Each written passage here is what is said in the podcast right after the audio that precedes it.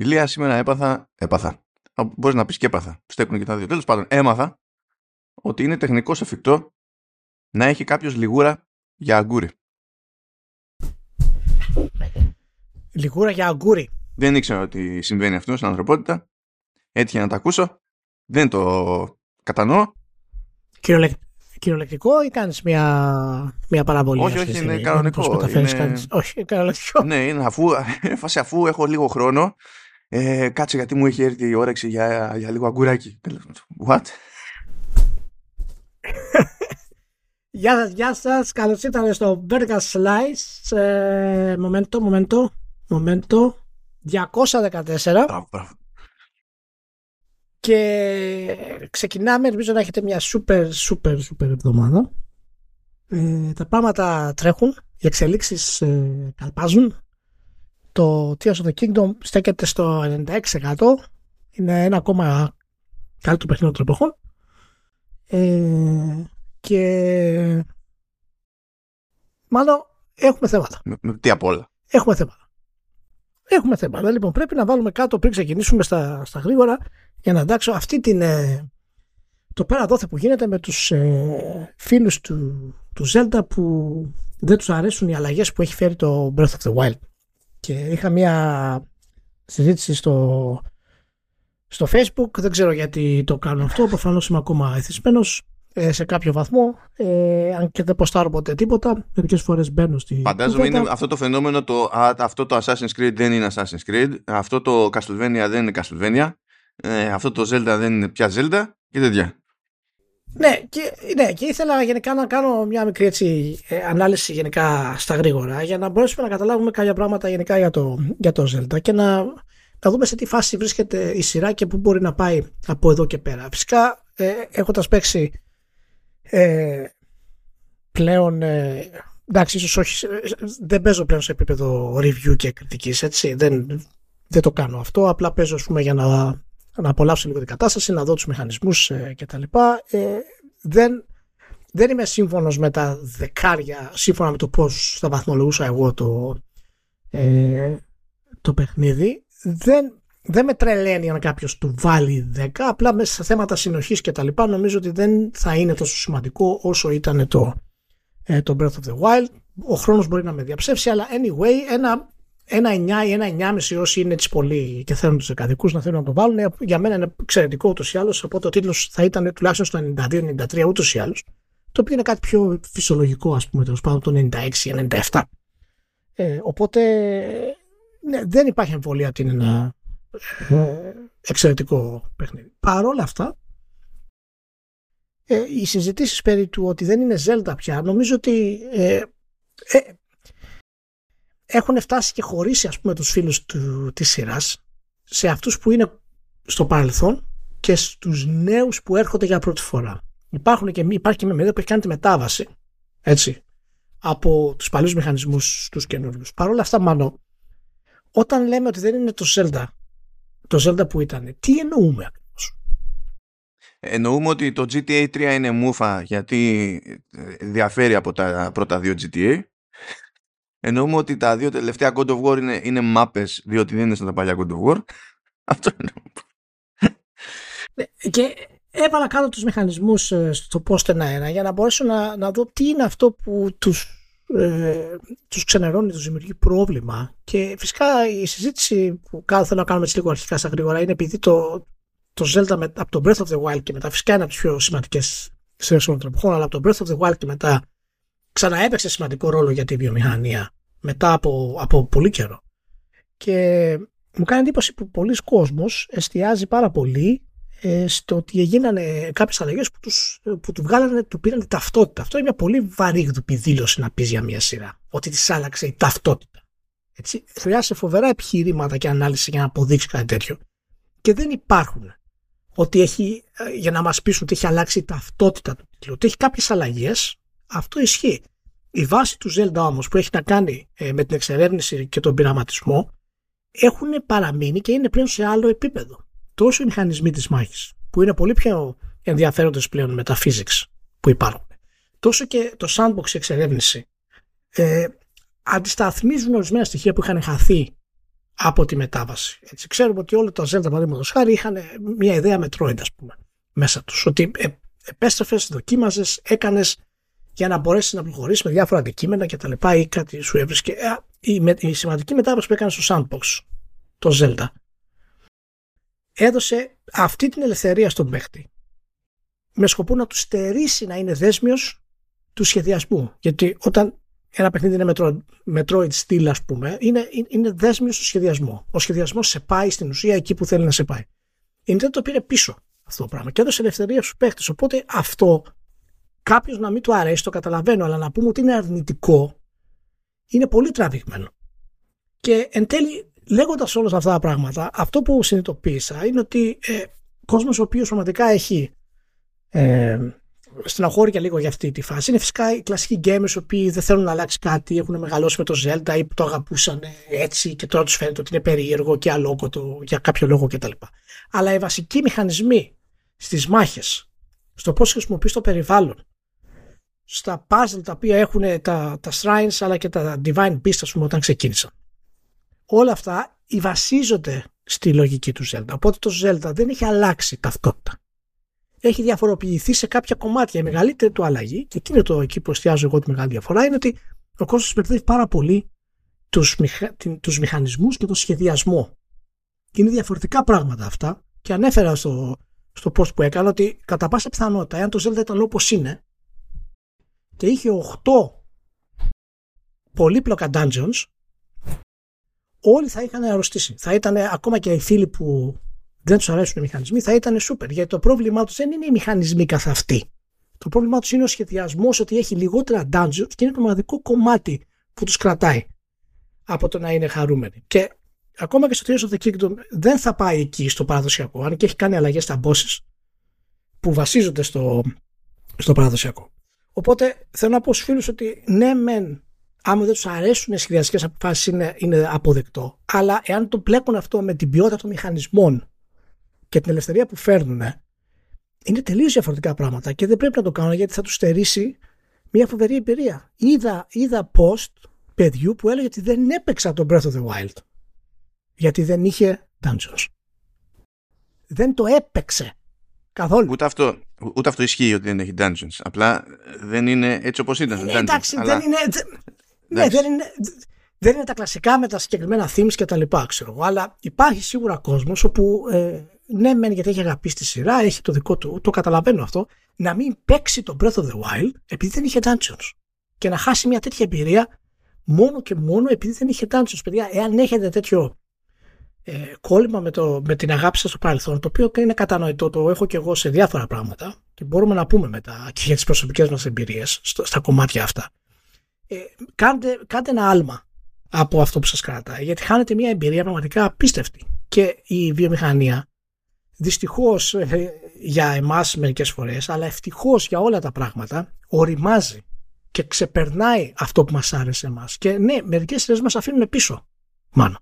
Μερικές σειρές μας αφήνουν πίσω γιατί αλλάζουν, όπως αλλάζουν οι καιροί. Ενώ εμείς στην ουσία δεν εξελισσόμαστε με τον ίδιο τρόπο, όπως σε ένα video game. δεν, δεν έχουμε το ίδιο πράγμα. Και γι' αυτό, παραδείγματος χάρη, η δημιουργικότητα που βλέπουμε στα καινούργια Zelda δεν είναι κάτι που εγώ και εσύ πιθανόν θα περάσουμε 30 ώρες για να φτιάξουμε ένα ασύλληπτο αντικείμενο ας πούμε, που θα πετάει. Ε, γιατί αν ήμασταν 18, αν ήμασταν 20, αν ήμασταν 25 ή, ή απλά αν είχαμε το μεράκι ας πούμε, να το κάνουμε αυτό, θα το κάναμε. Αλλά κάποιες σειρές, παιδιά, μας αφήνουν πίσω και δεν είναι κακό αυτό το πράγμα. Μπορεί να μην είναι για μας πλέον αυτού του στυλ ε, το gameplay. Έτσι, το βίωσα και εγώ αρκετές φορές παραδείγματος χάρη και ακόμα και με τα FIFA όταν έπεσε. Ένα πολύ έτσι απλοϊκό παράδειγμα η, η μετάβασή του στο multiplayer σταμάτησε να έχει εντελώς ας πούμε προσοχή στο single player, στο AI και τα λοιπά και το άφησα. Δεν, δεν με κάλυπτε πλέον. Και ok, okay, ναι, το καταλάβω. Δεν μου άρεσε που έγινε αυτό το πράγμα. Γιατί ένιωσα, όχι, τι έγινε, εμένα με ξεχάσανε. Ναι, μάλλον με ξεχάσανε. δεν μετράω. Και κλείνοντας τώρα και συγγνώμη για που μακρηγόρησα, ότι όλη η πορεία του Breath of the Wild και του Tears of the Kingdom είναι τρανή απόδειξη ότι η απόφαση της Nintendo να το αλλάξει ήταν σωστή. Γιατί εστίασε στο καινούριο της κοινό ή στο κοινό που την έχει ακολουθήσει πιστά σε αυτές τις αλλαγές που έχει κάνει. Δεν υπάρχει μεγαλύτερη απόδειξη αυτό από το γεγονός ότι το Tears of the Kingdom πούλησε 10 εκατομμύρια σε τρεις ημέρες. Σε τρεις ημέρες. Το πιο πρόσφατο ρεκόρ που ήταν του Elden Ring ήταν 12 εκατομμύρια σε τρεις εβδομάδες. Ε, άμα ήταν όμως multiplatform, τι θα είχε γίνει; Ε, πήγαινε παραπάνω. Τέλος πάντων, ε, οπότε ναι, αυτό είναι το τελικό. Τώρα, sorry, δεν ξέρω τώρα αν θες να πεις κάτι σε, πάνω σε αυτό ένα γρήγορο σχόλιο, ας πούμε, στο πώς σαν γκέμερ αντιλαμβανόμαστε αυτές τις αλλαγές και αν, αν αισθανόμαστε αυτή την προδοσία όλοι, ρε παιδί μου, γιατί μένουμε στο ράφι.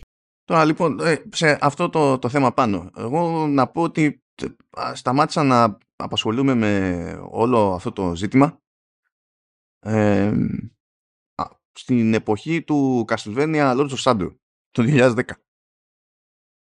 Ε, θυμάμαι είχε γίνει πολύ μεγάλη μανούρα τότε για το ότι και καλά αυτό το, το νέο Castlevania ε, δεν είναι πραγματικό Castlevania και δεν ακολουθεί τις επιταγές, παύλα, προσταγές του σχεδιασμού ενός Castlevania και πάει, πάει λέγοντας. Και θυμάμαι τότε ότι ένα από τα επιχειρήματα τέλος πάντων εκείνων που πηγαίνανε κόντρα και είχαν τραβήξει ζόρι και με τον τύπο γιατί ο τύπος είχε μείνει με θετικές εντυπώσεις από την εξέλιξη αυτής του franchise ένα επιχείρημα που είχαν είναι ότι ε, δεν μπορώ να πάω μπρος πίσω όπου θέλω στο χάρτη το οποίο δεν ίσχυε στην πράξη και αυτό είναι το, το point βασικά που θέλω να, να κάνω μετά γιατί η γενικότερη μου στάση στο θέμα δεν ίσχυε απλά τι γινότανε μπορούσες να πας όπου θέλεις επειδή τώρα μιλούσαμε και για την εποχή που μιλούσαμε και για το χάρτη που μιλούσαμε και ήταν πιο δύσκολο όλα να είναι αλληλένδετα κτλ. Αντί να ανοίγεις το χάρτη και να διαλέγεις ένα σημείο και να πηγαίνεις σε εκείνο το σημείο, ε, διάλεγες, ε, άνοιγες μια λίστα από τα missions και διάλεγες το mission και σε πήγαινε σε εκείνο το σημείο του χάρτη. Και συνέχισε κανονικά και σ' άφηνε να κάνεις ό,τι προ πίσω ήθελες. Το πρόβλημά σου δεν ήταν δηλαδή ότι δεν, σου, δεν σε περιόριζες στο, ε, σε αυτό που έχεις συνηθίσει σε ένα Castlevania, Παύλα Metroidvania, το να οργώνεις το χάρτη ξανά και ξανά. Ή είχε λόγους επίσης να κάνεις να, να γυρίσεις πίσω για να βρεις πράγματα, να δοκιμάσεις πράγματα, να χρησιμοποιήσεις καινούργια εργαλεία. Είχε. Αυτό που άλλαζε στην πραγματικότητα είναι περισσότερο το ξέρεις. Τι κάνει load, πότε και υπό ποιες συνθήκες. Και αυτό που μου έμεινε από τότε, και εξακολουθώ και το πιστεύω και το, δηλαδή, ότι αυτό, αυτή είναι και αυτό είναι το σημείο τριβής που πολλές φορές δεν γίνεται και αντιληπτό τέλος πάντων σε αντίστοιχες συζητήσεις από τότε μέχρι σήμερα είναι ότι ναι, καταλαβαίνω ότι σε κάποιον άρεσε το ξέρω εγώ, η παλιά συνταγή του Zelda. Και εμένα μου άρεσε η παλιά συνταγή του Zelda. Θα, θα γούσταρα να παίξω ένα νέο Zelda με την παλιά συνταγή. Θα γούσταρα να παίξω ένα νέο Zelda με την παλιά συνταγή. Αλλά αυτό είναι τελείως άσχετο ζήτημα. Και το θέμα δεν είναι οι μηχανισμοί. Το θέμα δεν είναι κατ' εμέ ούτε τέλος πάντων ο σχεδιασμός που λες, του, τουλάχιστον έτσι όπως φαντάζομαι ότι αντιλαμβάνονται την έννοια ε, όποιοι τέλος πάντων την ακούνε. Ε, νομίζω ότι δεν μπαίνουν στη διαδικασία να σκεφτούν το πνεύμα της υπόθεσης. Δηλαδή, μπορείς να αναρωτηθείς τι είναι, τι, τι είναι αυτό που καθιστά τέλος πάντων ένα παιχνίδι Zelda. Και από εκεί πέρα, αφού το αποσαφηνίσεις αυτό, που θα το αποσαφηνίσεις, θα το, θα το βάλεις. Θα καταλήξει σε μερικές γενικότητες που θα έχουν να κάνουν περισσότερο με αίσθηση παρά με πολύ πολύ συγκεκριμένους μηχανισμούς, ας πούμε ύστερα έχεις το περιθώριο αυτές τις βασικές αρχές να τις εκφράσεις με διαφορετικό τρόπο. Και αν η αίσθηση που μένει τελικά είναι η σωστή, το τι εργαλεία χρησιμοποίησες, το αν αυτά άλλαξαν, ε, δεν παίζει κανένα ρόλο. Γιατί το ποιόν παραμένει.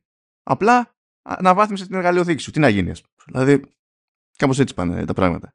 Είναι, κοίτα, είναι, είναι το θέμα και βέβαια ψυχολογικό, είναι και πώς δένεται ο κάθε ένας με κάθε ε, σειρά και ακόμα και παράπλευρα παραδείγματα. Έτσι, όταν ανακοινώθηκε ας πούμε, το Cyberpunk της CD Projekt, ο κόσμος είχε πάθει σοκ που ήταν first person. Και έλεγε ότι δεν είναι δυνατόν να είναι first person, πώς θα παίξουμε RPG και αν δεν βλέπουμε το χαρακτήρα. Πώς θα παίξουμε RPG αν δεν βλέπουμε το χαρακτήρα; Ναι, ναι, αν δεν βλέπουμε τις πανοπλίε μας και τα σπαθιά μας και τα λοιπά, γιατί ήταν έτσι, είχαν συνηθίσει. Τι έχει να πει η Μπεθέστα για όλα αυτά, δεν ξέρω. είχαν συνηθίσει έτσι από φυσικά το Witcher.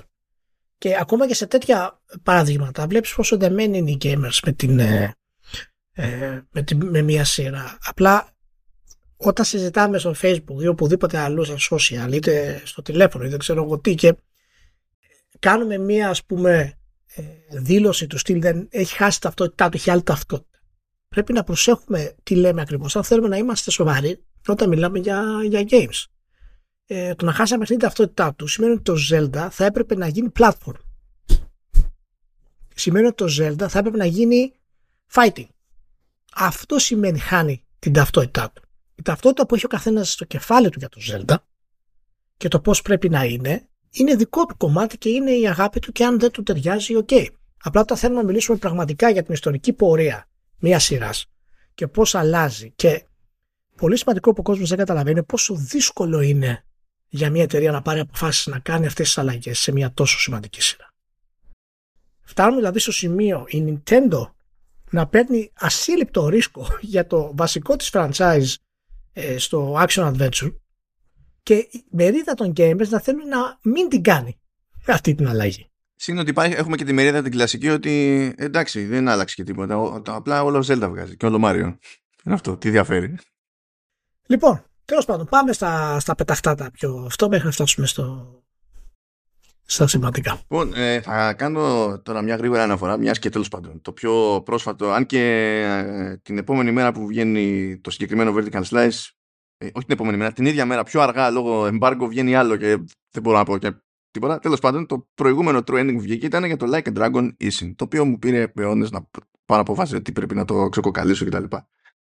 Ε, δεν έχει νόημα να τα κάνω 9 εδώ και τα έχω κάνει 9 εκεί. Είναι περίπου ξέρω εγώ 40 τόσα λεπτά από ό,τι να είναι. Αλλά ε, θέλω να σου πω ηλία το εξής. Αυτοί οι τύποι στη Τσέγκα είπαν κάνουμε remake. Και πήραν ένα παιχνίδι που είχε βγει το, το, το 2014 για PlayStation 3 και PlayStation 4. Δεν είχε βγει εκτός Ιαπωνίας. Και λέει κάνουμε remake και τώρα το βγάζουμε παντού. Λοιπόν, η είναι το πρώτο remake που παίζω στη ζωή μου το οποίο με πείθει ότι είναι remaster. δεν το ξαναπάρει αυτό. δηλαδή, σου λέει είναι remake. Ε, εντάξει, δεν είναι. Ξέρω, κατανοώ ότι σε τεχνικό επίπεδο είναι. Είναι. Ταυτόχρονα δεν είναι. Δηλαδή μόνο Sega. Αυτά τα, τα, τα θήκα. Ε, εντάξει, ε, ναι, δεν το έχει και κάπου, δεν το πήρε κάπου να κάνει. Όλη, όλο το design, όλο το design αγνοεί πλήρως, πλήρως οτιδήποτε έχει γίνει σε νεότερα Yakuza και Judgment και, και, και τα, το, τέλος πάντων, το πιο πρόσφατο πρόσφατο Like a Dragon, το πρώτο που βγήκε με αυτό το branding στη Δύση, αγνοεί οποιαδήποτε πρόοδο σε οτιδήποτε και το κάνει ακριβώς όπως ήταν τότε, πειράζοντας που και που τέλος πάντων, ξέρεις το εύρος που έχει ένα μηχανισμός κτλ. Ξέρεις τι να περνά κάτω από πύλη, ανοιχτή πύλη. Βλέπω από πίσω κανονικά το χώρο περνάω κάτω από πύλη και κάνει fade in, fade out, fade in για να φορτώσει από πίσω. Λέω, σε τι κονσόλα παίζω, πού είμαι; τι, τι συνέβη εδώ πέρα; τι είναι, είναι κονσόλα χωρίς τυρό, ε. και τρε, τρελάθηκα εκεί. Βέβαια, εντάξει, Okay. Ακόμα, δηλαδή, έχει αυτή την παράνοια την κλασική που του δίνει μια κάποια γοητεία, αν και το χάνουν το ζύγι σε αυτή την περίπτωση. Εντάξει. Ε, Αλλά εντάξει, εντάξει. οι τύποι πιστεύω το κάνανε επειδή είναι η πρώτη φορά που πειραματίζονται με Unreal Engine. Και ε, σου είπανε δεν θα πάμε να μπλέξουμε τώρα εμείς, θα μαθαίνουμε καινούργια μηχανή. Δεν θα αρχίσουμε να κάνουμε να το παίζουμε βιρτουόζι. Άστο, χέστο. Και το πήγαν έτσι. Είναι σαν να παίζεις κάτι σχεδιασμένο. Ξε... Όχι, παίζεις, παίζεις το design του PS3. Παίζεις το design του PS3. Και λέω, κοιτά, δεις τι έπαθα από εκεί, δεν το περίμενα. Εντάξει, τέλος πάντων, ναι, αυτό. Ε, ναι, να, να πούμε ότι ε, έχει ήδη ανέβει το επεισόδιο 3 του τα σημαντικά παιχνίδια όλων των, των εποχών, το υπενθυμίζω. Αυτό το είχαμε, κάτσε, περίμενε. Το είχαμε πει την προηγούμενη φορά και είχα βάλει και το link. Ναι, ναι, ναι, ναι. ναι. καλά ναι, θυμάμαι. Ναι, ναι, απλά το υπενθυμίζω. Και να πω ότι την, την Τετάρτη, δηλαδή τώρα είστε Δευτέρα που ακούτε, την Τετάρτη βγαίνει το τέταρτο επεισόδιο, το οποίο είναι το πρώτο τελευταίο επεισόδιο. Από τα 50 σημαντικότερα. Οπότε ευχαριστώ όλους γενικά για ό,τι στήριξε δείχνουν να είστε καλά. Ήταν πολύ δύσκολη δουλειά. Και να πούμε ότι σε αυτό το επεισόδιο που βγαίνει θα είναι φυσικά και ο κύριος Μάνος Μπέζο, ο οποίος ήρθε να μας μιλήσει για δύο τιτλάκια, μικρά τιτλάκια, τα οποία θα τα δείτε και θα τα ακούσετε Οπότε, it sucks to be you. μην, κάνω, μην κάνω spoiler, μην κάνω spoiler. Θα πω, θα πω όμως σέγγα, θα πω. Wink wink. Και εγώ θα πω ότι ξύπνησα πρωί εκείνη την ημέρα. Η κατάσταση ήταν δύσκολη. ήταν δύσκολη. Double wink. Ωραία. Πάμε. Λοιπόν, ε, περιέργως θα μείνουμε στη, στη Sega, ε, διότι τέλος πάντων ε, Βάζεις που έχω βάλει και λάθος τίτλο στο, στο Note εδώ πέρα. Φαντάζομαι ότι γίνονται εξαγορές ενώ δεν έχουν γίνει εξαγορές. Φαντάζομαι ότι έχω πάθει. Αλλά τέλος πάντων, Okay. Ε, η Sega έκανε κάποια σχόλια τέλος πάντων μετά από τα ε, οικονομικά της αποτελέσματα που βγήκαν κατόπιν εορτής και κατόπιν εορτής μεταφράστηκαν και στα, και στα αγγλικά. Ε, και λέει τα απολύτως προβλεπέ ότι ε, ε, αφού έχουν πάει καλά οι, τελείες, οι ταινίες Sonic, ε, καλό θα ήταν να δοκιμάσουμε μήπως μπορούμε να πετύχουμε κάτι και με άλλα μας IP και αν μπορούμε να τα συνδυάζουμε έτσι χοντρικά, χρονικά με την κυκλοφορία παιχνιδιού, ε, ακόμη καλύτερα. Ε, καλώς ήρθατε στο 1996. Όλα ξεκινάμε από την αρχή. Ε, είναι, εντάξει, είναι κύκλος, σαν, σαν, τη μόδα, σαν τη μόδα ένα πράγμα. Και τέλος πάντων στο πλαίσιο αυτού, αυτής της σκέψης περί transmedia για όποιον παρακολουθεί για κάποιο λόγο το Sonic Prime στο Netflix υποτίθεται ότι έρχεται το δεύτερο μέρος το δεύτερο μερετικό από την ας την πούμε σεζόν ε, στο Netflix μέσα στον Ιούλιο and that's pretty much it από Transmedia ε, στα εταιρικά έχω μερικά απλά και όμορφα και ένα το οποίο είμαι σίγουρος ότι θα, θα ζωρίσει λίγο τον Ηλία και θα το ευχαριστηθώ. Α, μιας και είπα να το ευχαριστώ. Θέλω να πω, Ηλία, ότι επικοινώνησε μαζί μου ένας ακροατής, ο οποίος είναι στον ονόματό μου. Τώρα δεν θα πω φούλ ονοματεπώνυμο, γιατί δεν ξέρω. Μπορεί να μην θέλει το, το παιδί. Ε, και μοιράστηκε κάτι πολύ συγκεκριμένο που μου σχετίζεται και με σένα. Oh. Λέει λοιπόν, πρώτα απ' όλα, λέει ο άνθρωπος ότι λέει είμαι αγρότης και όταν δεν δουλεύω τα βράδια κτλ. το ρίχνω στο gaming. Οπότε ξεκινάει με ένα leg up Ωραίος. γιατί πρωτίστως κάνει κάτι πιο χρήσιμο από εμάς. Οπότε ξεκινάμε καλά. Okay. επίσης, επίσης είναι αγρότης που σημαίνει ότι εντάξει είναι τούμπανο. Γιατί μιλάμε για εργασία του μπάνι, το όχι αστεία. Γι' αυτό λέω δεν είναι εντάξει. Εμείς κάνουμε, εμείς κάνουμε άλλου είδους αγροτικό, αυτό που είναι με την κακή έννοια. είναι το τέτοιο. Μάνος, Μάνος ο αγρότης δηλαδή. Γεια σου Μάνο. Να είσαι καλά. Απλά έχει ένα θέμα λέει διότι τα vertical καμιά φορά πρέπει να τα ακούει μόνος του. Να τα ακούει μόνος του. Γιατί η φωνή σου λέει εκνευρίζει τη σύζυγο. και του λέω να ξέρεις το μοιραστό αυτό, εγώ θα περάσω τέλεια. Γιατί είναι σημανό. γιατί, γιατί να σου πω κάτι. Άμα συνδυάσει, άμα δεις τη φάτσα μου, είναι, είναι γλυκιά φάτσα. Είναι φατσούλα γλυκιά. Δεν, είναι, δεν ξέρω γιατί η φωνή τώρα έκανε εντύπωση στη, στην κυρία τώρα. Συγγνώμη, δηλαδή. Εντάξει, ας, ας δώσει λίγο constructive feedback. Μήπως αλλάξω τον τόνο, μήπως γίνω πιο βαρύς. Εγώ παλεύω με τον ήχο σου κάθε φορά σαν, σαν να είναι η πρώτη, θα πω ότι δίκιο έχει, ρε.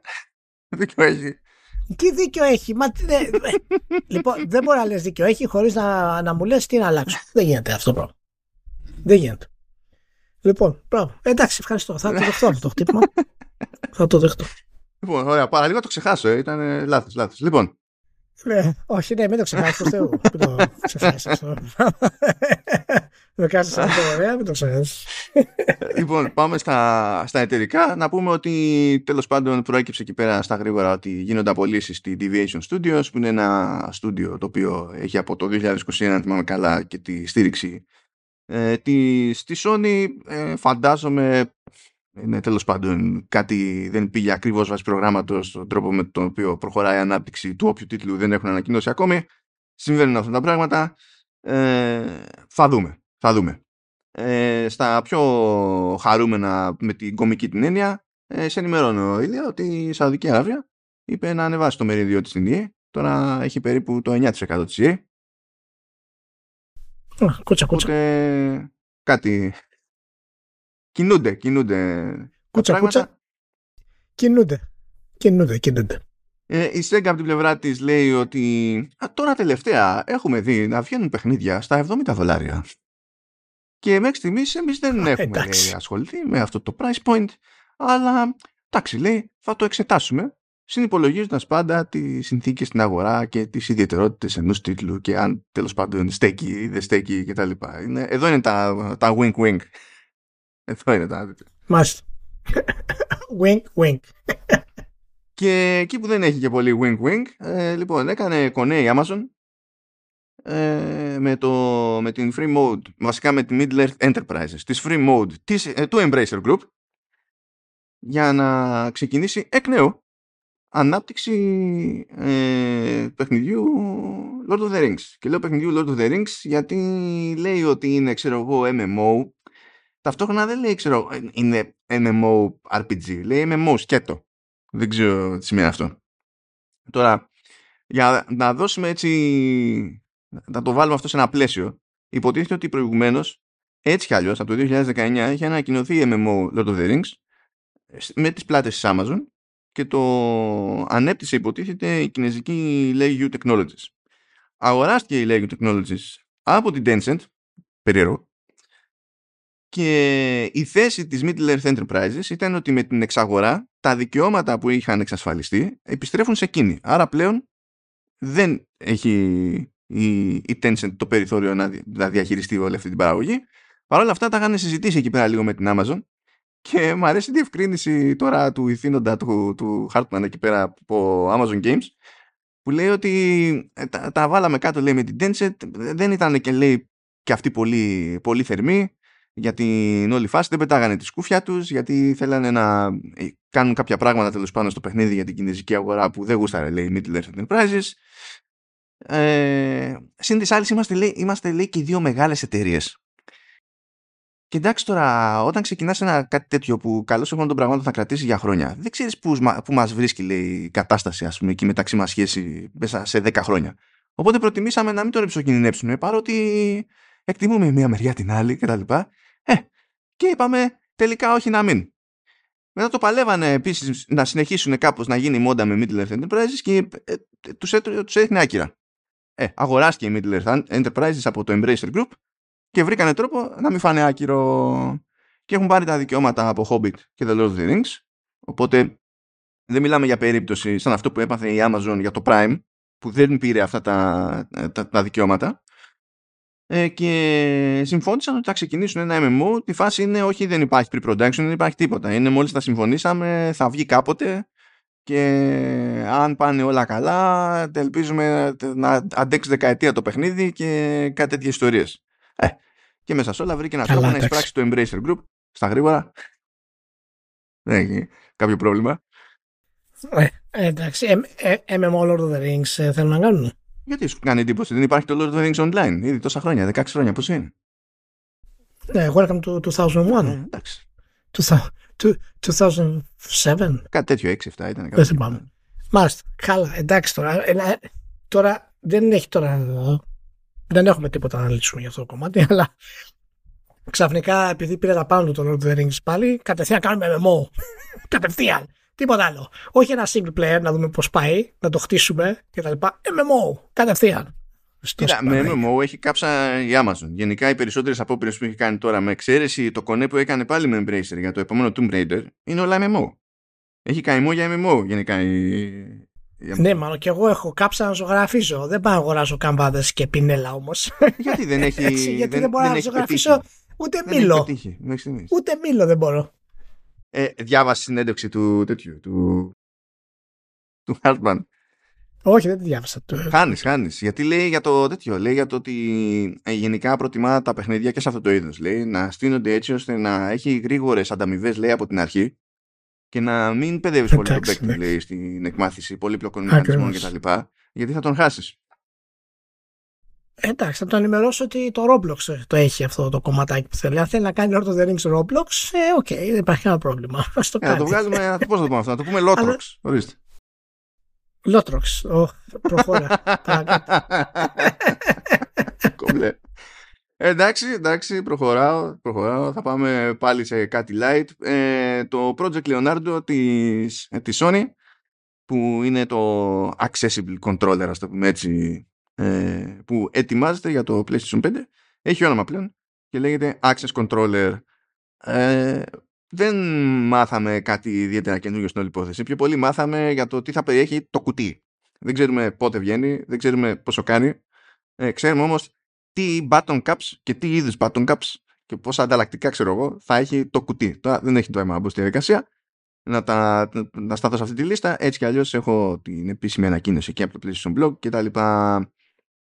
Αλλά τέλος πάντων αυτό που δεν αλλάζει στην όλη ιστορία είναι ότι ακόμη και σε αυτή την περίπτωση η, η, η Sony μοιράζει την πληροφορία με το σταγονόμετρο. Είναι αυτό το, το, το, το στανταράκι που έχει ειδικά στην εποχή του PlayStation 5. Λες και το, το access controller ας πούμε, έτσι όπως λέγεται πλέον, είναι, δεν ξέρω, είναι κάτι που πρέπει να κρατιέται τα σφράγει στο μυστικό και πέτσι και διαρρεύσει κάτι νωρίτερα, θα πέσει ο ανταγωνισμός να τους φάει και τα λοιπά. Δεν έχει, δηλαδή δεν... Okay. Αλλά τουλάχιστον, εντάξει, η εντύπωσή μου αρχική έχει μείνει από την άποψη ότι είναι κουλό design με την καλή την έννοια. Ε, οπότε είμαι πολύ περίεργος να δω πώς θα είναι στη, στην πράξη. Ε, δηλαδή έχει σχεδιαστεί ξεκάθαρα με μηδέν άγχος για το τι θεωρείται τέλος πάντων περίπου προβλέψιμο στην εμφάνιση ενός χειριστηρίου. Πολύ περισσότερο ακόμη και από το... Ναι, ναι, ναι. ναι. το, ξέχασα τώρα της Microsoft, πώς λέγεται, το, το controller. Ε, το adaptive. Πολύ περισσότερο. Ναι, αυτό, ναι, α, α, αυτό πήγα και εγώ να πω ότι το adaptive, ότι το adaptive ξεκίνησε λίγο αυτή την, ε, την κατάσταση και τώρα η Sony ε, θα έχει, έχει περισσότερη δύναμη φυσικά λόγω του, του brand για να το πάει. Εγώ εύχομαι μόνο να μπορέσει να είναι σε μια τιμή η οποία είναι προσιτή. Δεν θα είναι φτηνό, αλλά να είναι μια τιμή η οποία να είναι προσιτή. Γιατί μιλάμε για μια συσκευή που θέλουμε να πάει όσο γίνεται σε περισσότερο κόσμο το συντομότερο δυνατό ε, για να μπορέσουν να απολαύσουν τα, το PlayStation. Ε, η αλήθεια είναι ότι δεν ξέρω αν υπάρχουν αντίστοιχα joystick ε, παραδείγματος χάρη σε PC. Τέτοια πράγματα. Και θα ήταν ενδιαφέρον να το ψάξουμε να το πούμε την, ε, την επόμενη φορά. Μπορεί κάποιοι φίλοι να χρειάζονται. Καλά, κοίτα, σε PC δουλεύει το adaptive. Έτσι, έτσι κι αλλιώς, ας πούμε. Ναι, ναι, ε, πέρα από τις Microsoft θέλω να πω. Σε πιο έτσι άλλες από, από άλλες ταινίες. Αυτό που έγινε πρόσφατα, έγινε όχι βασικά έγινε πρόσφατα, θα γίνει μέσα στο, στο έτος. Ένα πράγμα που ανακοινώθηκε επειδή αυτές τις μέρες δεν είναι τυχαίο που βλέπαμε κάτι τέτοιες δημοσιεύσεις από το Xbox Wire, είχαμε εδώ το εξτραδάκι για το Access Controller, είχαμε και δελτία τύπου από την Apple επειδή ήταν η μέρα accessibility, ρε παιδί μου. Και είπε η Apple τέλος πάντων ότι ε, για εκείνους που έχουν βαριά κινητικά προβλήματα ας πούμε και χρησιμοποιούν αλληλεπιδρούν παρά έξω χρησιμοποιώντας διακόπτες με, κάνοντας κάπου κλικ παιδί μου ε, και αυτό είναι, ναι. Ε, υπάρχουν κατασκευαστές, φτιάχνουν τέτοιο hardware και τα λοιπά, υπάρχει υποστήριξη στα λειτουργικά της, τώρα όμως θα γίνει ένα update που θα επιτρέπει στην ουσία τη χρήση των διακοπτών αυτών, των stand αυτών που υπάρχουν εκεί έξω ρε παιδί μου για τέτοια χρήση, ε, ως game controller, για αλληλεπίδραση σε games. Οπότε ξέρεις, είναι υπόθεση από τη μία hardware, από την άλλη software είναι... Αλλά τέλος πάντων κινείται το πράγμα και στο gaming, παιδί μου, μεριά περισσότερο από, από ποτέ. Τώρα δεν είναι μόνη της τέλος πάντων η, η Microsoft. Καλό είναι αυτό. Καλό είναι αυτό. Α, αφήνουμε το Access Controller και πάμε εκεί στο, στην κλασική, την, την αρχαία τραγωδία με την Activision Blizzard, διότι μία που βγάλαμε το επεισόδιο την περασμένη εβδομάδα και μία που πήρε το OK από την Ευρωπαϊκή Επιτροπή Ανταγωνισμού. Ε, κάτι πήρε τα αυτή μου τώρα πριν αρχίσουμε να γράφουμε ότι πήρε το OK για την Κίνα, αν και αυτό δεν λέει, ναι, λέει πολλά πράγματα τέλος πάντων για τον υπόλοιπο κόσμο. Όχι, αλλά, όχι, αλλά τέλος πάντων είναι μια ένταξη. Ε, πήρε λοιπόν το OK από την Ευρωπαϊκή Επιτροπή και η Ευρωπαϊκή Επιτροπή ε, είπε μερικά πραγματάκια συγκεκριμένα. Λέει τέλος πάντων ότι γενικά από την άποψη, από τη σκοπιά της Επιτροπής ε, δεν τίθεται θέμα στο χώρο της κονσόλας και του PC. Δεν υπάρχει ανησυχία, λέει, για εκείνο το κομμάτι. Και μάλιστα λέει κιόλας ότι θεωρούμε ότι πως η Microsoft δεν έχει κίνητρο να κόψει τίτλους, να αποκλείσει τέλος πάντων το PlayStation από διαφόρους τίτλους Activision. Ε, ειδικά στην περίπτωση της Ευρώπης λέει, που γενικά στη, όχι μόνο στην Ευρωπαϊκή Ένωση αλλά και την Ευρωπαϊκή Οικονομική Περιοχή, οπότε μετράς και εσύ, μετράς και εσύ. Ε, για κάθε Xbox λέει που υπάρχει, υπάρχουν τέσσερα PlayStation. Οπότε προφανώς λέει η Microsoft ε, δεν θα πει όχι στο να πάρει λεφτά από όλους αυτούς τέλος πάντων, στους οποίους υπό νορμάλ συνθήκες δεν απευθύνεται. Όμως, λέει, ακόμη και αν η Microsoft αποφασίσει να αποσύρει τα παιχνίδια της Activision, από το PlayStation, ακόμη και έτσι δεν θα υπήρχε θέμα ανταγωνισμού στο χώρο της κονσόλας. Και το ε, στηρίζει βέβαια και σε ιδιαιτερότητες πάλι της Ευρώπης γιατί λέει ότι ε, το, το Call of Duty λέει είναι λιγότερο δημοφιλές στην Ευρωπαϊκή Οικονομική Περιοχή σε σχέση με άλλες περιοχές του, ε, του κόσμου και σε σχέση με τον ανταγωνισμό του στο είδος του πάλι σε, στην Ευρωπαϊκή Οικονομική ε, Περιοχή έναντι άλλων ε, και και μου αρέσει που λέει Therefore, even without being able to offer this specific game, Sony would leverage its size, extensive games catalog and market position to fend off any attempt to weaken its competitive position. Την, την, μια χαρά. Μια χαρά. Κομπλέ. Ναι. Ε, λέει επίσης ότι, ε, δε, ότι δεν είναι αυτονόητο πως χωρίς αυτή την εξαγορά η Activision θα έβαζε τα παιχνίδια λέει, σε συνδρομητικές υπηρεσίες και cloud κτλ. Δεν είναι αυτονόητο. Ενώ λέει με αυτή τη συμφωνία είναι αυτονόητο ότι θα μπει. Άρα αυτό είναι στα θετικά. Ε, και από εκεί και πέρα σου λέει ότι το σημείο τριβής ήταν, ξέρω εγώ, ε, για τη διάθεση μέσω, μέσω cloud. Κάπως έτσι πάει το, το πράγμα. Και είπε ότι τέλος πάντων εμείς με τις κινήσεις που έκανε η Microsoft ε, είμαστε ok και, και έγινε και λίγο πιο συγκεκριμένη η Ευρωπαϊκή Επιτροπή που λέει ότι η Microsoft θα πρέπει ε, να μην αφήνει καμία υπηρεσία cloud έξω από, από το Call of Duty. Δεν είναι απλά κάνατε αυτές τις συμφωνίες με αυτούς και εντάξει το έχουμε. Είναι, δεν πρέπει να αφήνετε κανέναν εκτός και επίσης λέει αν κάποιος έχει αγοράσει το παιχνίδι είτε σε PC είτε σε Xbox ε, και χρησιμοποιεί κάποια υπηρεσία που βασίζεται, ξέρεις, στο να έχεις αγοράσει το παιχνίδι, όπως είναι το GeForce Now, ας πούμε, ε, δεν μπορείς να τον εμποδίσεις να πεις ότι δεν δίνω το OK σε, αυτή, σε αυτό το μεσάζοντα που είναι το GeForce Now, ας πούμε, για να στριμάρεις. Γιατί παλιότερα η Activision το είχε κάνει αυτό. Τώρα σου λέει ότι δεν θα μπορείς, ε, δεν θα το κάνεις, δεν θα σου το επιτρέψω, τέλος πάντων. Και η Microsoft από την πλευρά της είπε ότι την ίδια τακτική θα ακολουθήσει και εκτός Ευρώπης σε αυτό το κομμάτι Ανακοίνωσε μάλιστα ότι ξεκινά η, η διάθεση τίτλων τέλος πάντων ε, Xbox ε, και PC, τέλος πάντων τίτλων PC του Xbox, ε, you get the idea, ε, μέσω του GeForce Now ήδη, ε, εφόσον έχουν αγοραστεί είτε από, είτε από Steam είτε από Epic Game Store και η πλάκα είναι ότι δεν είναι έτοιμη να υποστηρίξει τις αγορές που γίνονται μέσα του, μέσω του Microsoft Store που είναι του δικού της store και λέει αυτό έρχεται, λέει, θα το κάνω θα το κάνω, don't worry και τα λοιπά. Τώρα, εγώ είμαι της άποψης πως ούτε αυτά χρειάζονταν, διότι εξακολουθώ να θεωρώ γελία την ιδέα ότι το cloud gaming είναι ε, κάποια, ε, κάποια αγορά που θα πνιγεί ξαφνικά και ότι δεν έχει ανταγωνισμό δεν έχει, ή ότι είναι ένα ενιαίο πράγμα και άμα είσαι κάποιο είδους cloud service για gaming μοιάζεις με το διπλανό cloud service για gaming. Έχω διαφωνίες εκεί. Αλλά τέλος πάντων κατ' εμέ γλιτώσαμε τα χειρότερα οπότε έγινε αυτό το πράγμα. Ε, είχαμε και άλλο δράμα βέβαια που προέκυψε διότι το CMA δεν μπορεί να το βουλώσει αλλά πριν πάμε στο, στο CMA ε, ας σταθούμε και απλώσει λίγο ηλία έτσι πώς φάνηκε τώρα αυτό με την Ευρωπαϊκή Επιτροπή να πω ότι είναι φανερό ότι η Ευρωπαϊκή Επιτροπή έχει παρακολουθήσει και ακούσει όλα τα επεισόδια του Practical Slice. όλα τα points που κάνει, όλα τα points που κάνει ήταν points τα οποία έχουμε κάνει.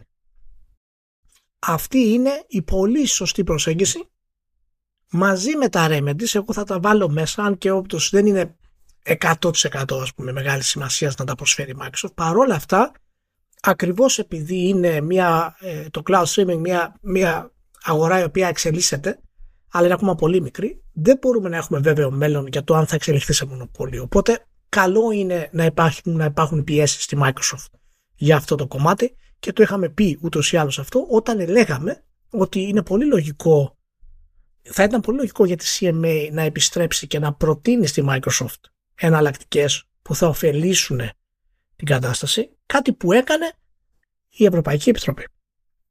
Και φυσικά δεν έδωσε τίποτα αρνητικό στην όλη διαδικασία, ίσα ίσα που τα επιχειρήματά της βασίζονται πάρα πολύ στο γεγονός ότι όντως θα εξελιχθεί το cloud gaming με αυτούς τους τίτλους και αυτό σημαίνει ότι θα έχουμε ακόμα περισσότερους τίτλους στο cloud gaming, περισσότερη εξέλιξη. Είναι το επιχείρημα που έλεγε η Microsoft και δεν μπορούσε να το πει με πιο στιβαρό τρόπο γενικά στο ε, όλο αυτό το καιρό. Και ε, χαίρομαι πολύ που είναι πολύ σημαντικό αυτό το κομμάτι και μάλιστα ε, η, η Ευρωπαϊκή Επιτροπή έκανε και tweet μάλιστα, αλλά το ανακοίνωσε και στο Financial Times, ότι η CMA ε, έκανε λάθος υπολογισμό, κανονικό λάθος λογιστικό υπολογισμό. Κάτσε, αυτό το tweet ποιος το έκανε; Ε, αυτό το tweet το έκανε το, το Financial Times ήρθε και είπε, έκανε την ανακοίνωση της, ε, της υγιού. Ε, εμφανίστηκε στο, στο, στο site δηλαδή. Ε, και έχει ένα link από κάτω το οποίο θα το, θα το δούμε. Ε, είναι δήλωση της Ευρωπαϊκής Επιτροπής για τον υπολογισμό αυτόν η οποία ε, είπε ότι ε, η CMA τα αγγλικά δηλαδή τα σωστά είναι CMA previously miscalculated a financial model around Call of Duty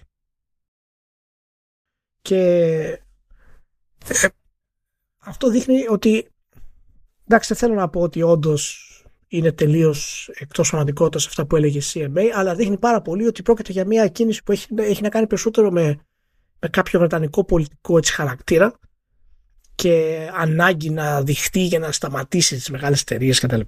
Και να κλείσω σε αυτό το κομμάτι ότι ο Ναντέλα σε πρόσφατη συνέντευξη του ε, ήταν για το AI κυρίως και φυσικά ρωτήθηκε για την εξαγορά τη Activision Blizzard και η ερώτηση που το κάνανε direct ερώτηση ήταν εάν υπάρχει περίπτωση στο άμεσο μέλλον οι τίτλοι της Activision Blizzard να μείνουν διαθέσιμοι στο United Kingdom, στην Βρετανία. Πώς είναι ο ίδιος ο Ναντέλα και δεν απάντησε. Δεν είπε yes, αλλά δεν είπε no.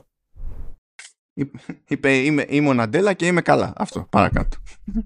Ακριβώς. Αυτό τι μας λέει, αυτό μας λέει αυτό που είχαμε πει σε προηγούμενο Vertical Slice ότι έχει έρθει η ώρα να μπει ο Ναντέλα στη μέση. Και το είχαμε αναφέρει και το, το είχα πει, είχα φωνάξει πολύ για αυτό το πράγμα ότι τώρα τα πράγματα έχουν σοβαρέψει, πρέπει να σκάσει ο Ναντέλα. Και όντως έσκασε ο Ναντέλα και λέει αυτό το πράγμα. Και αυτό μάλλον δείχνει. Εντάξει, έχει και το αρνητικό του αυτό το κομμάτι για το, για το χάος του καπιταλισμού κτλ. Δείχνει πόση δύναμη έχει φτάσει μια εταιρεία σαν τη Microsoft, η οποία σε ανοιχτό σε ανοιχτή αγορά έχει τη δυνατότητα να αποκλείσει αν θέλει το Ηνωμένο Βασίλειο. Και δεν, δεν της συμφέρει φυσικά σε μεγάλο βαθμό, αλλά εάν το έκανε θα είχε εναλλακτικό πλάνο και θα μπορούσε να το φέρει πέρας. Μα δεν μπορείς. Είναι μια λογική θυσία από την άποψη ότι θα πεις τώρα. Ε, ε Προφανώς θα βγάλουν τα παιχνίδια. Δεν θα βάλω στο Game Pass τα παιχνίδια της Activision Blizzard, ξέρω εγώ, στο Ηνωμένο Βασίλειο αν αυτός είναι ο τρόπος να μπορέσω να το κάνω σε όλο τον υπόλοιπο πλανήτη. Θα πεις τα κουκιά βγαίνουν. Άρα, δηλαδή, προφανώς δεν βγαίνουν ακριβώς έτσι όπως θα ήθελα, αλλά ε, λογικότερη θυσία να, να γκρινιάζουν στο, στο Ηνωμένο Βασίλειο, Κάπως έτσι. Ισχύει, ισχύει. αυτό που μένει τώρα είναι να δούμε το τι θα γίνει στην, ε, στην Αμερική που είμαστε στη διαδικασία της εκδίκασης γενικά και της μελέτης πάνω σε αυτή την, ε, ε την απόφαση και ήταν γενικά η αγορά που η Microsoft δεν θα έπρεπε να έχει τόσο μεγάλο πρόβλημα, αλλά εν τέλει πάλι λόγω πολιτικών παιχνιδιών έχουμε ε, διάφορες ε, κόντρες και, και εμπόδια. Πάντως ήταν πολύ σοβαρή η τοποθέτηση της Ευρωπαϊκής Ένωσης και κλείνω εδώ, πολύ συγκεκριμένη και με επιχειρήματα μάλλον που δείχνει ότι γνωρίζουν το κομμάτι της αγοράς. Και δεν λένε απίστευτα πράγματα που έχουμε δει από, την, ε, από τη ΣΥΡ. Είχε ένα καλό σερί η Ευρωπαϊκή Επιτροπή αυτές τις μέρες διότι βγήκε τέτοιο, βγήκε και το, το νομοσχέδιο για, τη, για τον έλεγχο και τη ρύθμιση των κρύπτο και σφίξαν όλα κατευθείαν. Κα, καλά πάμε, καλά πάμε, μπράβο. Α, καλά λοιπόν πάμε. τώρα ε, βγήκε εκεί πρώτα απ' όλα αντέδρασε στο CMA στο Twitter για να πει ότι η θέση που πήρε η Ευρωπαϊκή Επιτροπή ήταν λάθος Αρχίζουν και κράζουν με τη μία το CMA από κάτω. Λέει, γιατί, γιατί μιλάτε καν, γιατί αντιδράτε; Γιατί αντιδράτε, λέει, και βγάζετε ότι έχετε κόμπλεξη τέτοια. Και τέλος πάντων, ε, λέει ότι συμφωνούμε λέει, με, τη, με την Ευρωπαϊκή Επιτροπή ότι υπάρχει ανησυχία ξέρω, για το cloud gaming. Ω προς αυτό δεν διαφωνούμε. Απλά διαφωνούμε, λέει, ως προς το αν οι κινήσεις, αυτά που έχει τάξει τέλος πάντων η Microsoft, ε, επαρκούν ως ε, λύση του προβλήματος και, και τα λοιπά. Βέβαια αυτά είναι τα μισά, τα, λέει τα μισά το CMA, διότι το CMA έχει πει στο παρελθόν ότι το ζήτημα δεν είναι μόνο αν θεωρεί ότι οι προτινόμενες λύσεις, ξέρω εγώ, το καλύπτουν. Ε, είναι γι' αυτό σημαντικό να μην χρειάζεται να αφιερώνει χρόνο, κόπο και ενέργεια ε, ώστε να ελέγχει την τήρηση των, συμφαινο, συμφαινωμένων μέτρων, των συμφωνημένων μέτρων, το οποίο, ε, ξέρεις, κύλησε ένα δάκρυ, πω, πω δηλαδή ε, θα κουραστούν στο, στο CMA. Ας προσλάβουν κι άλλους. Τι να κάνω εγώ σε αυτή την περίπτωση. Ε, εκεί πέρα είναι τελείως διαδικαστικό και υλικοτεχνικό το θέμα, ας πούμε, το, το κόλλημα. Τώρα, ε, αφού έγινε και όλο αυτό, έτυχε να παίζει, να ε, βγαίνουν οι επικεφαλείς του, του CMA ε, σε μια κοινοβουλευτική επιτροπή στη, στη Βρετανία. Ε, και επειδή ήταν φρέσκο αυτό το ζήτημα, είχαμε το μισό της ωριάς συζήτησης, ας πούμε, να καταπιάνεται με την υπόθεση της Activision Blizzard. Και δυστυχώς για μένα κάθισα και τη, την είδα όλη τη φάση, όλη, ολόκληρη την ώρα, και αλήθεια είναι ότι βοήθησε. Και είναι βοήθησε στην κατανόηση της όλης φάσης. Ε, διότι σου λέει τέλος πάντων, σου λένε και οι επικεφαλείς ότι, σου λέει το CMA ότι τα πράγματα από την ευρωπαϊκή σκοπιά μπορεί να είναι κάπως γιατί εκείνοι θα εφαρμόσουν το δικό τους μοντέλο για τις συνθήκες που κρατούν στη δική τους αγορά κτλ. Okay.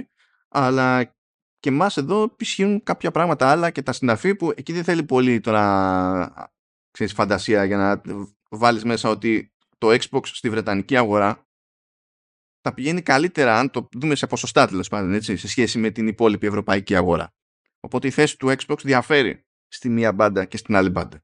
Οπότε ως προς αυτό δεν είναι περίεργο το, το Ηνωμένο Βασίλειο μπορεί κάπως να ζυγίσει τα πράγματα γενικότερα μιλώντας, αλλιώς.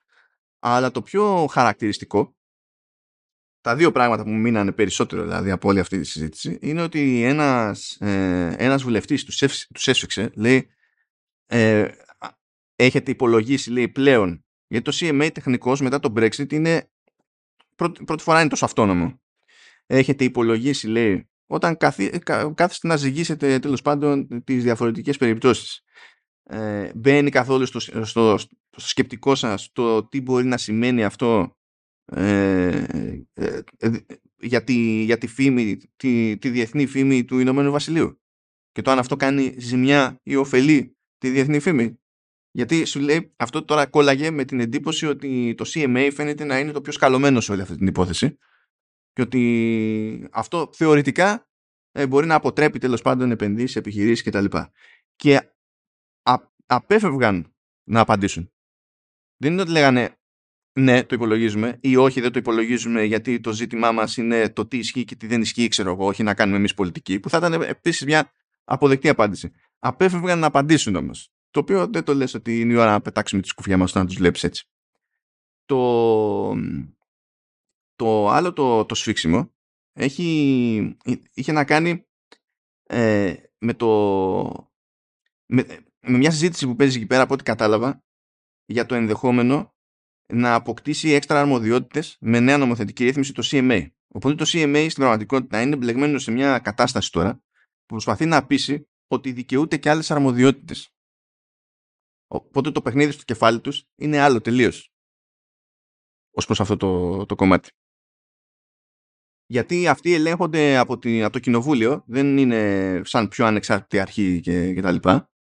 Πηγαίνουν, δηλαδή όλοι αυτοί πηγαίνουν με διορισμό, άμα φάει σήμα η κυβέρνηση και το κοινοβούλιο τους αλλάζει όλους και, και πάει λέγοντας. Αν βγει μια κυβέρνηση και πει ότι εμείς στο εξής, σε αυτό το χώρο θέλουμε να ε, πατάμε πάνω σε αυτές τις γραμμές, αυτή είναι η γενική στρατηγική, είναι υποχρεωμένοι να, τη, να την κρατήσουν να πατήσουν σε αυτές τις, τις γραμμές παρότι κατά τα άλλα ανεξάρτητη αρχή κτλ. Και, και τέλος πάντων, ξέρεις, το ζωγραφίζει λίγο αυτό το πράγμα. Ε, ένα, ένα τελευταίο ως προς αυτό, εκεί που υπάρχει ουσιώδης διαφορά ε, στη, στην προσέγγιση και το, και το λένε και είναι συνειδητή διαφορά, ε, είναι εκεί που βασίζεται και η διαφωνία όλων των υπολείπων βασικά. Είναι ότι το CMA συνειδητά ε, όταν σκέφτεται μια πιθανή αρνητική εξέλιξη την αντιμετωπίζει αυτόματα ως πιο πιθανή από ό,τι την αντιμετωπίζουν οι, άλλες, οι άλλοι ρυθμιστές ανά τον κόσμο. Ακόμα και αν μιλάμε για μεγάλο χρονικό ορίζοντα. Και εκεί επίσης κρέμεται το, το πράγμα. Εγώ διαφωνώ με αυτό το πράγμα, απίστευτα. Δεν μπορείς να κοιτάζει την κρυστάλλινη σφαίρα και σε κολαπτώμενες αγορές να θεωρήσει ότι βρήκες ακριβώς πώς θα πάει το πράγμα. Είναι σοβαρό αυτό δεν είναι καθόλου τυχαίο ότι οι υπόλοιποι ρυθμιστές σου λένε ε, κάτσε να δούμε πώς θα πάει και άμα γίνει παρόλα τότε χωνόμαστε. Αλλά τέλος πάντων, ναι. να σου πω κάτι. Η, η, η, η διαφορά είναι η εξής. Μιλάμε για ρυθμιστές.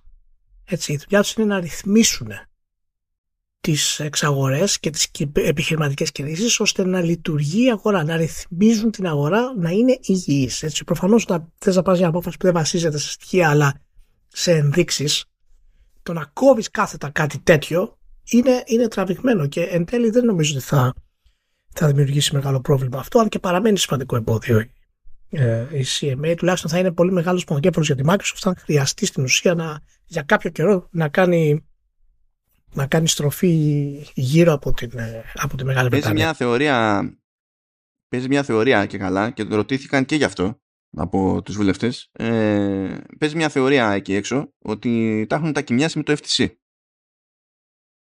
ώστε να διευκολύνει μια πλευρά την άλλη. Και τους ρωτήσανε ε, ξεκάθαρα προς αυτό. Και σε πρώτη φάση λοιπόν η Cardell που είναι μία γιατί είναι δύο άτομα που κάνουν τα κομμάτια, ο CMA ε, λέει ότι όπου προβλέπεται βάσει τέλος πάντων των συμβάσεων και τα λοιπά να έχουμε λέει συνεργασία, επικοινωνία και τα λοιπά με το FTC και με τον όποιο λέει ε, άλλο ε, ρυθμιστή ε, επικοινωνούμε. Και ρωτάει άλλος λέει ωραία ε, από τότε μέχρι τότε έχετε επικοινωνήσει; Λέει τότε επικοινωνήσατε; Λέει ναι επικοινωνήσαμε ξέρω είχαμε κάποιες επαφές ωραία μετά από αυτό το στάδιο έχετε ξαναεπικοινωνήσει; ε, ε, ε,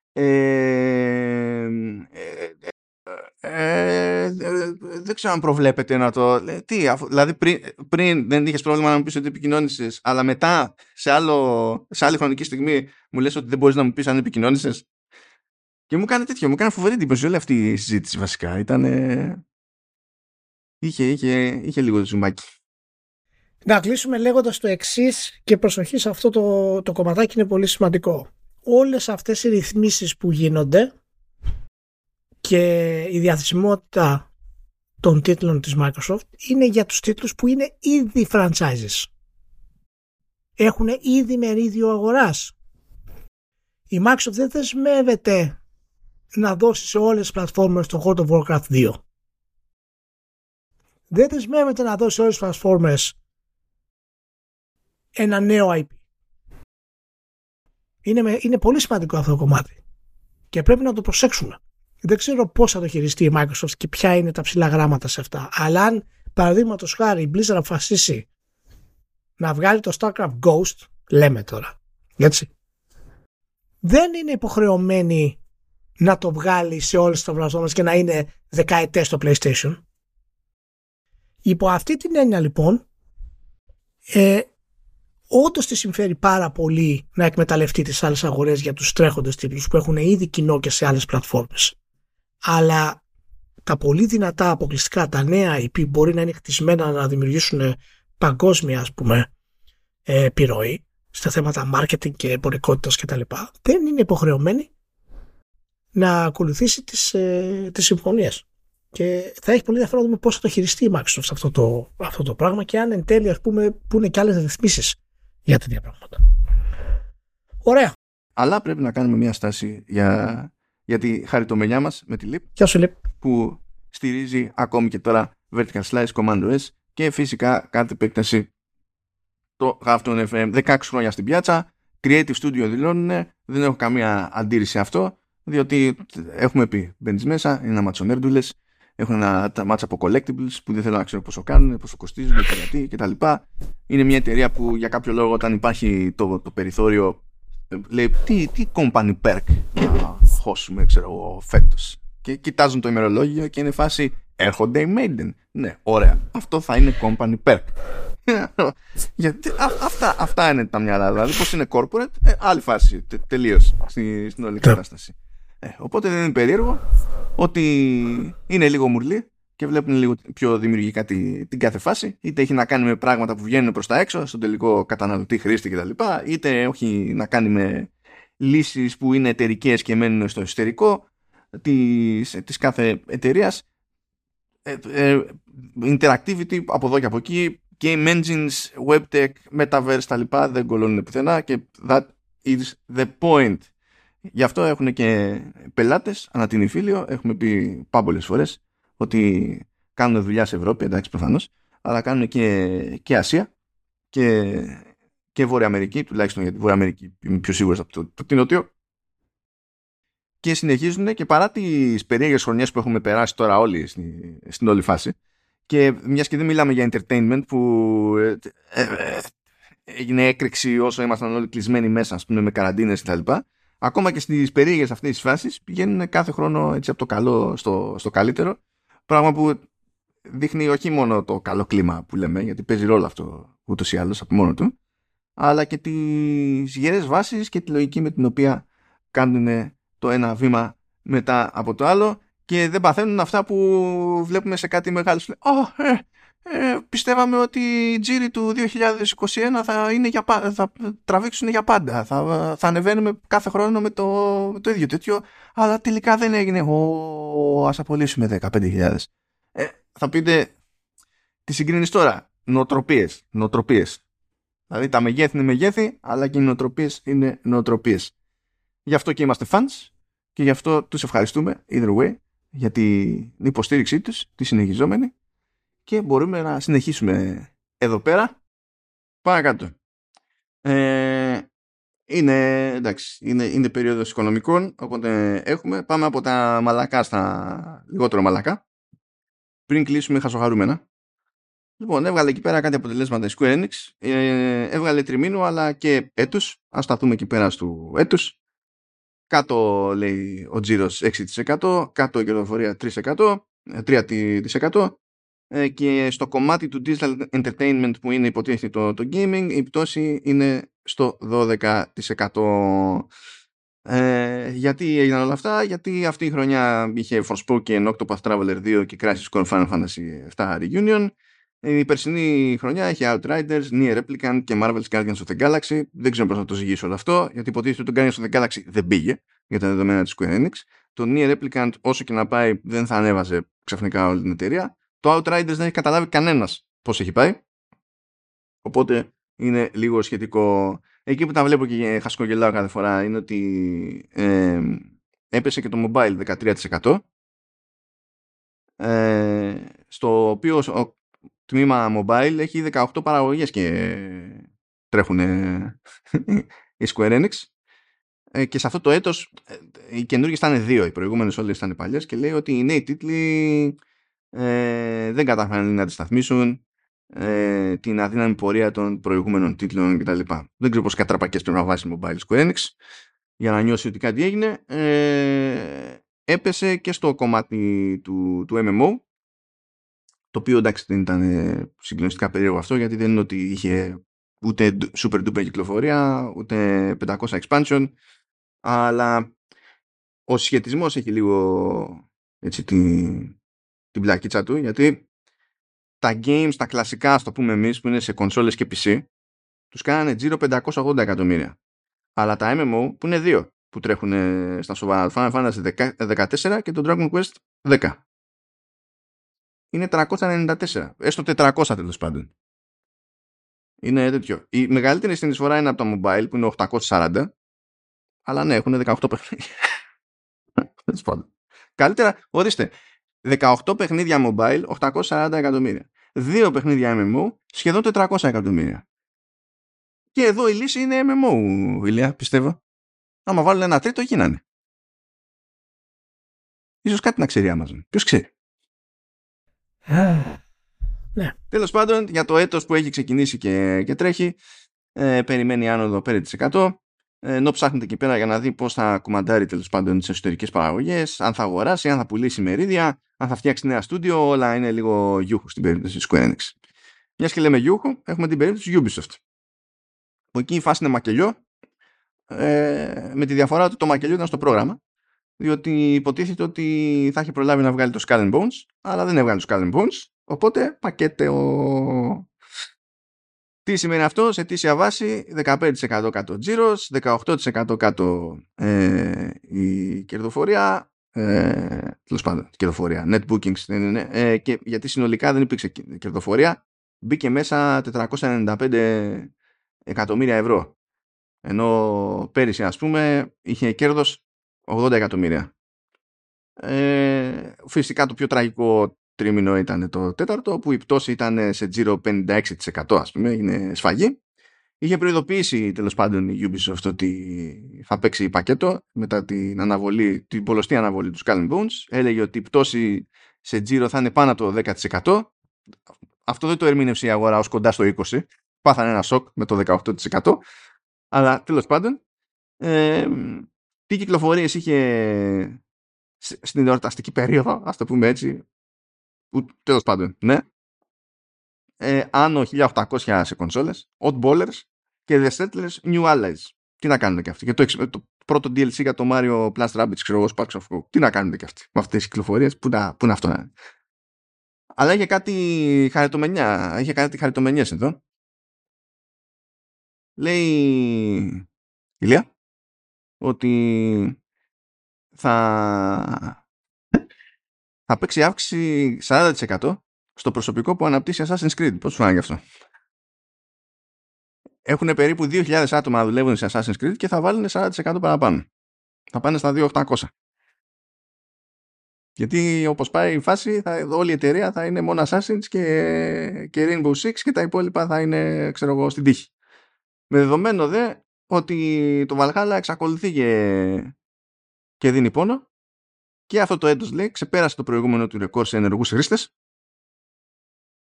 και λέει ότι ο συνολικός τζίρος που έχει κάνει αυτό το παιχνίδι είναι 82% λέει πάνω από το Origins και 61% πάνω από το Odyssey. Οπότε θα είναι Assassin's Creed μέχρι να δεις ο ήλιος. Το καταλαβαίνεις αυτό, λέει έτσι. Just saying. Ε, πάντως, το έτος που, που τρέχει αναγκαστικά πλέον θα είναι φορτωμένο διότι το μενού έχει Assassin's Creed Mirage έχει το Avatar Frontiers of Pandora που και αυτό έχει φάει καθυστέρηση και το Mirage βασικά μάλλον έχει φάει καθυστέρηση γιατί λέγανε ότι θα βγει στο πρώτο μέρος του 23 αλλά είναι άφαντο Καλά, το Skull Bones, το Skull Bones είναι το concept της καθυστέρησης, δηλαδή είναι αυτό. Εντάξει, ε, να πω ότι η, η, η, η δήλωση ότι η Ubisoft αυξάνει κατά 40% τους developers στο Assassin's Creed είναι πέρα από τραγικό. Είναι πέρα από τραγικό. για να ανακοινώσει 43 Assassins. Πώς θα τα φτιάχτουν αυτά μόνο τους, ε, Ηλία; Η εταιρεία φέρνει αποτελέσματα τα οποία είναι χειρότερα του αναμενωμένου και μάλιστα μου αρέσει η, η δήλωση της εταιρείας ότι τα αποτελέσματά μας είναι σε ε, συμμόρφωση με τις ανανεωμένες μας ε, με τους ανανεωμένους μας ισολογισμούς και προβλέψεις. Και εγώ άμα ανανεώνω συνέχεια τα, τα έξοδα μου δεν θα είμαι φτωχός ποτέ. Θα είμαι ο καλύτερος. δεν, έχει, δεν, δεν, υπάρχει κανένα πρόβλημα. Και μέσα σε όλο αυτό το πράγμα ανακοινώνει ε, ότι ε, αυξάνει ακόμα περισσότερο την κατάσταση. Είμαι 1000% σίγουρος πλέον. 1000% σίγουρος ότι πάει για εξαγορά. Είμαι 1000% σίγουρος. Μόνο. Αυτό το φλέρι των Assassin's Creed τίτλων είναι 6 σε παραγωγή. Αυτή τη στιγμή. Και να μην είναι 6 και να είναι 5, τώρα ποιος θυμάται και τι, το, το point παραμένει. Κατάλαβες. Είναι... Και 4 και 4 και 4 να είναι και να είναι δύο από αυτοί οι AAA, ο ένας να είναι mobile και ο άλλος να είναι ξέρω εγώ κάποιο spin-off έτσι γίνονται μόνο και μόνο για να ανεβάσει την αξία της εταιρεία. Το είχε κάνει, το έχουμε ξαναπεί, η Bethesda με το Fallout 76. Και αυτό έχει κυκλοφορήσει τόσο πολύ όταν είχε κυκλοφορήσει το Fallout 76 και όταν είχε ανακοινώσει μάλλον την, ε, την ανάπτυξή του και μπλα μπλα, η μετοχή της είχε πάει στο, στον αέρα. Λοιπόν, είμαι πλέον σίγουρος ότι αυτό είναι το κομμάτι αυτό που συμβαίνει στη Ubisoft πάνω. Τώρα, πραγματικά όμως δεν έχω ιδέα ποιος θα μπει μέσα να κάνει αυτή, τη, αυτή, κάνει αυτή την κατάσταση. Και δεν ξέρω, τα έχουμε, τα έχουμε χιλιοπεί για την Ubisoft. Ε, ε, εσένα τι σου λέει αυτό το κομμάτι; Ε...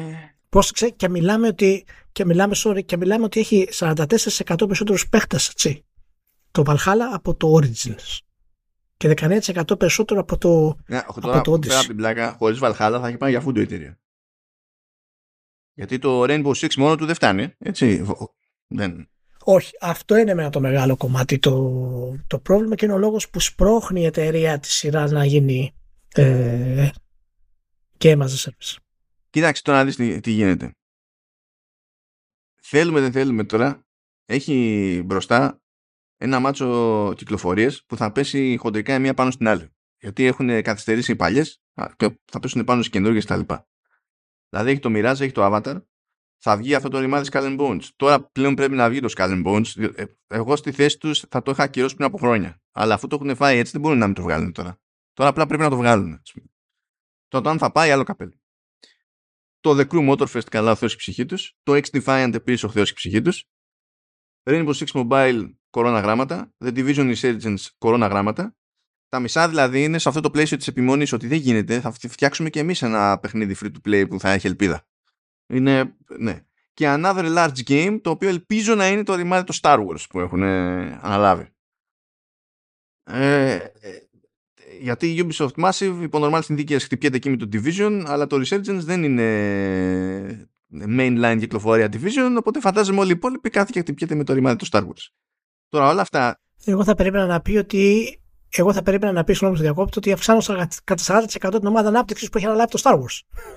Αυτό θα περίμενα να πει η Ubisoft. Δεν ξέρω τι να σου πω. Κοίτα, σίγουρα ε, ακόμα και αν ο στόχος τους δεν είναι να εξαγοραστούν, σίγουρα κάνουν πιστεύω κινήσεις με τη λογική ότι αν είναι να τον φάμε, τουλάχιστον να πουλήσουμε ακριβά το μάρι μας. Δηλαδή δεν χρειάζεται να το εξαποδεχτεί για να ναι, τις ναι, κάνεις ναι, ναι, κινήσεις. Αυτό... Τις κάνεις κινήσεις και ναι, για πάνω ενδεχόμενο. Ναι, ναι. Αυτό, αυτό θα πω. Ναι, ναι, ναι. Αυτό είναι το, αυτό είναι το, το κομμάτι. Και ούτως άλλως, όταν μιλούμε για εξαγορά, δεν σημαίνει ότι μια εταιρεία θα αγοραστεί ολοκληρωτικά. Έτσι. Μπορεί να έχουν πολύ μεγαλύτερη εισαγωγή άλλων εταιρεών μέσα στην, ε, στην Ubisoft. Ε, εγώ δεν μπορώ να καταλάβω όλα αυτά τα χρόνια πια γιατί η Ubisoft δεν μπορεί να χωνέψει ότι αυτή η αιμονή της προς συγκεκριμένη κατεύθυνση κάτι λέει που δεν έχει βγει τις πρώτες, τις πρώτες 15 φορές. Δεν ξέρω τι εγωισμός παίζει εκεί πέρα, ας πούμε, στη, στην όλη φάση. Δεν, δεν, ξέρω, δεν ξέρω γιατί. Τι να σου πω, τι να σου πω, δεν ξέρω αν είναι εγωισμός μάλλον. Δηλαδή, δεν μπορώ να πιστέψω ότι οι επιχειρηματίες του επίπεδου ε, είναι εγωιστέ. Ε, θα, θα, μου πεις κατά μία έννοια μπορεί να είναι, okay, το καταλαβαίνω, αλλά ε, όταν βλέπεις ότι δεν τραβάει η σειρά και ότι ο τρόπος για να τραβήξει σημαίνει ότι πρέπει να την εκμηδενήσει. Γιατί αυτό γίνεται με το Sanskrit αυτή τη στιγμή. Καταλαβαίνω ότι ήταν επιτυχία το Valhalla και τα λοιπά, αλλά πρέπει να δούμε τα πράγματα αυτά στην, στην πορεία τους. Ιστορικά το πώς πάει η σειρά.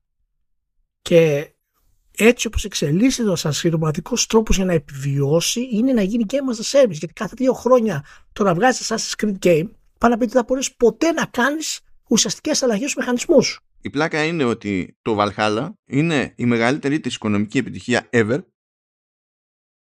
ε, είναι ό,τι πιο κοντινό έχει για τα δεδομένα της Ubisoft τέλος πάντων σε, σε live game ως προς τον τρόπο τον οποίο αποδίδει έτσι, όχι ως προς τον τρόπο τον οποίο λειτουργεί και, και καλά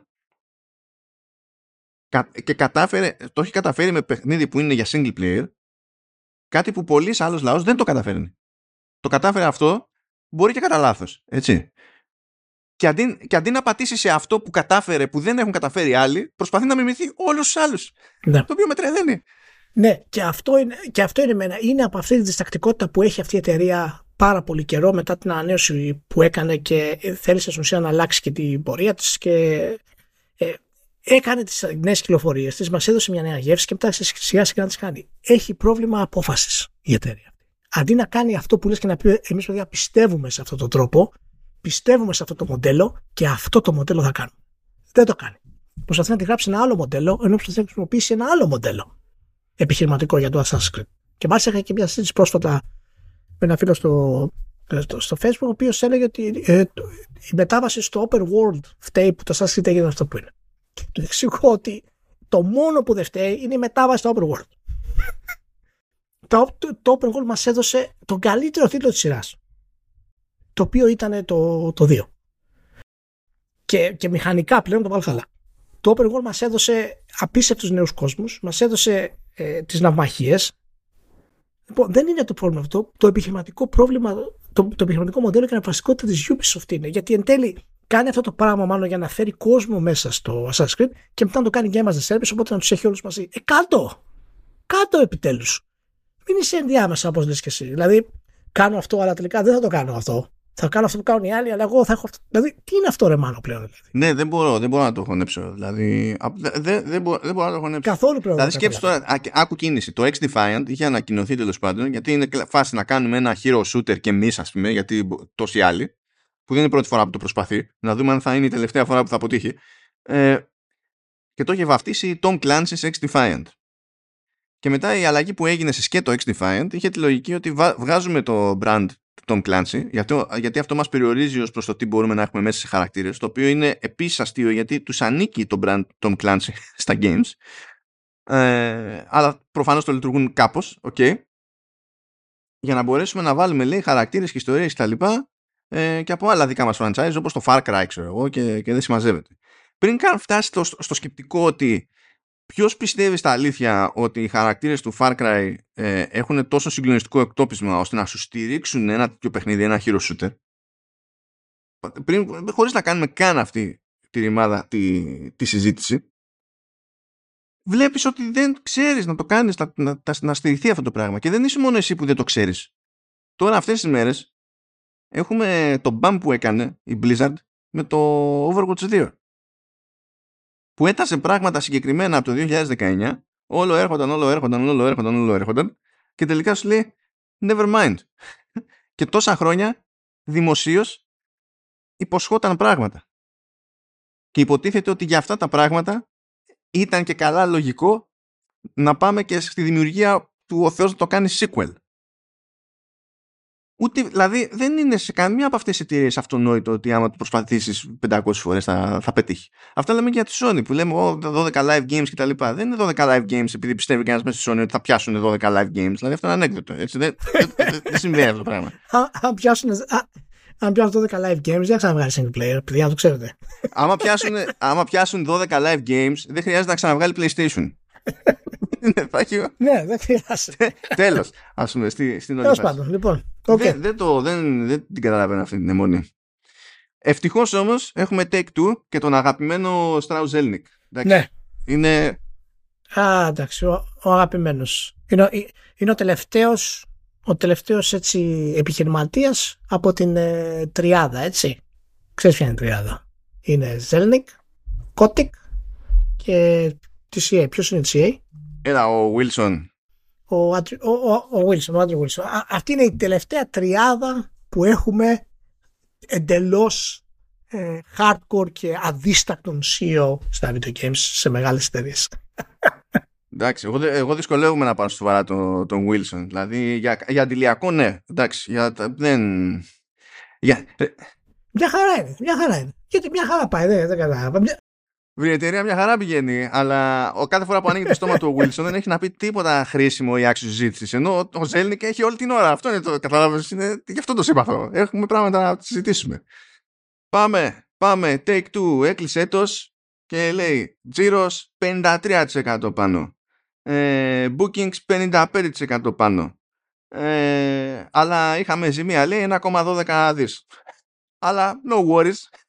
Εντάξει, λογικό, λογικό είναι. Λογικό είναι. Γιατί έχουν ένα παιχνίδι σε ανάπτυξη, γι' αυτό. αυτό. Αυτό είναι το ένα. Και το άλλο είναι ότι κάπως ακόμα πρέπει να κάνουν τέτοιο. Εσύ. Έχουν και την απόσβεση της εξαγοράς της Zynga. Παίζει ρόλο αυτό.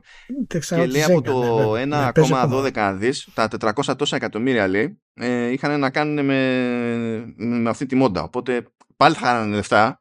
Απλά χάσανε ναι. πιο εντυπωσιακά, ρε παιδί μου. Θέλω να πω. Anyway. Ναι. Ε, ακόμα και αν το πάμε σε επίπεδο τριμήνου ήταν τζίρος πάνω 56%, bookings 65%, χάσανε βέβαια 610 εκατομμύρια. Ε, και βγάλανε και ένα forecast για το οικονομικό του 24 το οικονομικό του 24 για αυτούς ξεκινάει από 1η Απριλίου και πηγαίνει μέχρι 31η Μαρτίου του, ε, του 24 δηλαδή είμαστε ήδη στο οικονομικό 24 για την Take 2 τρέχει το πράγμα Είμαστε στο δεύτερο μήνα του, του έτος αυτού και λέει ότι προβλέπουμε παρόμοιο τζίρο ή άντε λέει μπορεί να ανέβει πάνω λέει 2% σε bookings πιστεύουμε ότι θα ανέβουμε 3 5% και ε, αναμένουμε επίσης λέει ζημία μεταξύ 477 ε, και 518 εκατομμυρίων δολαρίων. Αλλά δεν ανησυχεί κανένας. Αυτό, αυτό, αυτό μου αρέσει μέσα αυτό. Είναι Κανένας δεν ανησυχεί, διότι όλοι σκέφτονται GTA. Αυτό δεν υπάρχει, είναι, την έτσι. Παρ' όλα αυτά, για να ξενερώσεις λίγο από τη ζωή σου, Ε, τα χοντρά λεφτά βγήκαν από NBA 2K23, Grand αυτό το online και Grand αυτό το 5. Ε, κυρίως από εκεί λέει. Και μου αρέσει, εδώ η διατύπωση του Games Industry Biz είναι λίγο πήραμε λιγμένα. Γιατί λέει with help from hyper casual games και αρχίζει υποτίθεται να αναφέρει hyper casual games και λέει Empires and Puzzles, ok, Toon Blast, ok, Red Dead Redemption 2 Hyper casual. Χάθηκε κάπου εκεί πέρα ο συντάκτης ε, και WWE, ξέρω εγώ, Merch Dragons και Wars with, Wars with Friends. Τα έχει μπλέξει όλα εκεί πέρα, δεν ξέρω τι έχει γίνει. Το, οι πωλήσει του GTA 5 έχουν λέει, φτάσει τα 180 εκατομμύρια. Στα 53 εκατομμύρια λένε το Red Dead. Εντάξει. Να σου πω κάτι. Αυτό, α, αυτό που τελικά τώρα κατάλαβα για το πλάνο της Ubisoft. τώρα το κατάλαβα. Ρε παιδιά, συγγνώμη, τόσο, τόσο καιρό δεν καταλαβαίνω, δεν καταλαβαίνω τι να κάνουν. Αυτό προσπαθούν να κάνουν με το Assassin's Creed. Να φτάσει 180 εκατομμύρια πωλήσει και να μην το κάνουν games as a service τελικά. Είδες; Γιατί όλοι οι φυσιολογικοί επιχειρηματίες έτσι ξεκινάνε. Σου λέει τι θα κάνω αύριο; Θα πετύχω αυτό που πετύχει το GTA 5. Τι θα κάνω αύριο. Ναι, θα κάνω κάτι το οποίο δεν έχει ξαναγίνει στην ιστορία ναι, της μηχανία ποτέ. Για χαρά, ξεκινάμε. λέει, το 2K, ε, το, NBA, ναι. μέχρι στιγμής λέει, έχει διώξει 11 εκατομμύρια κομμάτια που για το timing αυτό είναι ρεκόρ για τη σειρά. Είναι ρεκόρ, είναι ρεκόρ. Και μάλιστα ε, διαβάζοντας το Operation Sports που το παρακολουθώ, και δεν παίζω πλέον ε, NBA 2K, είναι όντως και το παιχνίδι με το καλύτερο gameplay της σειράς τα δύο τελευταία τρία χρόνια είχαμε διάφορα θέματα μέχρι να μπορέσει να κάνουν τη μετάβαση στα, στους, γιατί χρησιμοποιούν μια καινούργια μηχανή για το animation που συνδέει πολύ περισσότερο το animation και αυτό που φυσικά παίρνει δύο και τρεις χρονιές. Μην ξεχνάμε το NBA. Και είναι μόνο στο νέο hardware το, αυτό είναι το σύστημα. Και... Στο, στο παλιό το έχουν. Και είναι μόνο στο νέο hardware. Ναι, ακριβώς, ακριβώς. Είναι τεράστια η επιτυχία. Τεράστια επιτυχία. Και μπράβο, το, το αξίζει, αλλά δυστυχώς το monetization παραμένει πάρα πολύ ψηλό. Έτσι. Οπότε, παιδιά, εάν κάποιος ελύσει να πει, Όχι, ε, stop, εγώ δεν το, δεν το κατηγορήσω γιατί είναι πραγματικά πολύ ψηλό το monetization. Λοιπόν, πάμε να κάνουμε κι άλλο χάζι εδώ πέρα γιατί είπαμε, ο, ο, ο, ο τζίρος, έτσι, ήταν ε, περίπου λέει 5,35 δισεκατομμύρια σε ετήσια βάση. Όταν πετάγει το Zelnik και λέει για το επόμενο έτος, όχι αυτό που τρέχει τώρα, για το επόμενο, αυτό που ξεκινά τον Απρίλιο του 2024. Περιμένουμε ο τζίρος να είναι λέει 8 δις. Φυσικά κα, καπάκι βγήκαν όλα τα ρεπορτάζ ότι μεταξύ Απριλίου του 24 και Μαρτίου του 25 βγαίνει το GTA 6. Αυτό. ε, ναι. Και ναι, να πούμε ότι οι, οι, οι τελευταίες φήμες για το GTA 6 ε, εντάξει βάλτε πολύ αλάτι όπως λένε στα, στα αγγλικά ε, είναι φυσικά πιο ακριβό αυτό που έχει φτιάξει ποτέ η εταιρεία. Και αυτό σημαίνει είναι πιο ακριβώς από το Red Dead Redemption 2 που χτύπησε τα 250 εκατομμύρια σε κόστος ανάπτυξης. Συνολικό κόστος ανάπτυξης και, και marketing. Πραγματικά πιστεύω ότι εάν έχουμε νούμερα γιατί κατά πάσα πιθανότητα γίνεται και ανάπτυξη του online ταυτόχρονα. Έτσι, μην ξεχνάμε ότι το GTA 5 κυκλοφόρησε την τελευταία σχεδόν τα τελευταία δύο χρόνια του 360 δεν ξέρω αν το συλλαμβάνεται αυτό. Δεν είχαμε νέο GTA στην προηγούμενη γενιά. Α, και θέλω να, σημειώσει, να σημειωθεί και το εξής. 10 χρόνια αναπτύσσεται το επόμενο GTA, αν τέλος πάντων, στο μεσο... έστω ότι η Rockstar δεν έκανε τίποτα. Δεν έβγαλε το Red Dead. Έτσι, έστω ότι. 10 χρόνια περιμένουμε να πάμε το GTA 5 στο GTA 6. Επίσης, 10 χρόνια προσπαθεί η Ubisoft να βγάλει το Skull and Bones. Απλά έτσι για το contrast. Οπότε, οπότε καταλαβαίνετε ότι επί 10 χρόνια και έχει περάσει στο production, στο production, στο design, ε, στους μηχανισμούς κτλ. Εάν ακούσουμε και μάθουμε όταν κυκλοφορήσει ότι ο τίτλος κόστησε μισό δις και ίσως και παραπάνω, εγώ δεν θα εκπλαγώ παιδιά. Μπορεί να φτάσει σε αυτό το επίπεδο. Μπορεί να φτάσει σε αυτό το επίπεδο. Ηλιάν ήμουν στη Rockstar και βγάζω το GTX. Έτσι το βγάζω και έχει τη ώρα να βάλουμε μπροστά στο το επόμενο παιχνίδι. Πραγματικά στο, στο πρώτο brainstorming, στο πρώτο στο, στο idea pitching να είμαστε, έτσι. Θα ξεκινούσα, θα πιάνα τον πίνακα και το πρώτο ερώτημα θα ήταν πώς μπορούμε να το κάνουμε πιο ακριβό; Έτσι, έχει να δούμε. Και θα σου πω εγώ ποια είναι η θεωρία μου σε αυτό. Για να το κάνουμε πιο ακριβό, θα χρησιμοποιήσουν επιτέλους καινούριο AI. Θα φέρουμε επανάσταση στο AI chat GTP μέσα στο GTA. Οι χαρακτήρες θα μιλάνε μόνοι τους, θα δημιουργούν μόνοι τους διαλόγους και θα είναι ο κόσμος πραγματικός. Θα μπλέξουν σε, σε, λούπα μέχρι να αποτρελαθεί μόνο το AI να καταρρεύσει το παιχνίδι. Ναι, και μετά θα φρικάρει ο Μάσκ και θα πάει να αγοράσει την την take του. λοιπόν, στο έτος που τρέχει, έχει ξεκινήσει, σου λέει πάρα πολύ ωραία. Θα βγάλουμε προφανώς λέει NBA 2K24, WWE 2K24 and an eagerly anticipated new IP from one of, of our premier studios. Nice. Για να δούμε. Αυτά λέει από το μέτωπο των Immersive Core Games. Ό,τι καταλάβατε, παιδιά. Immersive Core. Καταλαβαίνετε. Είναι από τις εταιρείες που όταν χρησιμοποιεί τη λέξη immersive την παίρνουν σοβαρά πάντως, να το ξέρεις. μετά, μετά το GTA 5 αλλά και κυρίως το Red Dead Redemption 2, όταν αν κάποιος από τη Rockstar λέει immersive, οπ, γυρίζω να δω τι λέει. στο μέτωπο λέει τον midcore slash arcade, πραγματικά είναι, είναι random αυτά όλα, ε, λέει ότι έχουμε λέει δύο τίτλους και ο πρώτος είναι το Lego 2K Drive που βγαίνει τώρα. Ο άλλος είναι άγνωστο και τα λοιπά, το τι, τι θα παίξει από εκεί και πέρα. Ε, μπράβο. Ρωτήθηκε ο Ζέλνικ ε, αν θα συνεχίσει η Take-Two να υποστηρίζει το, το Switch μετά την ακύρωση του Midnight Suns. Εκείνο του port. Λέει ναι, πιστεύω ότι θα συνεχίσουμε λέει, να το υποστηρίζουμε. Ρωτήθηκε αν περιμένει hardware refresh στις κονσόλες όπως είδαμε με PlayStation 4 Pro και Xbox One X. Ε, λέει κατά πάσα πιθανότητα θα συμβεί λέει και αυτό ό,τι, ό,τι καταλάβατε. Ε, στάθηκε στο μερίδιο που έχει το mobile στην εταιρεία, το οποίο προφανώς τώρα και έκανε τεράστιο άλμα γιατί πριν είχε, δεν είχε τη Zynga, μετά έχει, δηλαδή τώρα έχει τη Zynga. Οπότε σου λέει στο οικονομικό του 22 λέει το mobile ήταν το 12% ενώ στο οικονομικό του 23 που κλείσαμε τώρα ως εταιρεία το μερίδιο ήταν 47% λέει ε, και περιμένουμε στο οικονομικό 24 να πάει στο 53% Είπε όμως και άλλα ωραία πραγματάκια ο, ο Ζέλνικ και γι' αυτό είναι που, που γουστάρω. Ε, λέει, δεν βλέπουμε λέει γενικά κάποια ιδιαίτερη κόντρα λέει από τους gamers στη, στην τιμή των 70 δολάριων. Όχι, όχι, δεν, δεν, δεν, δεν του βλέπει. να πω ότι το είχαμε πει και αυτό. Το είχαμε πει. Λέει, δεν υπάρχει λέει, κάποιο, κάποιο θέμα.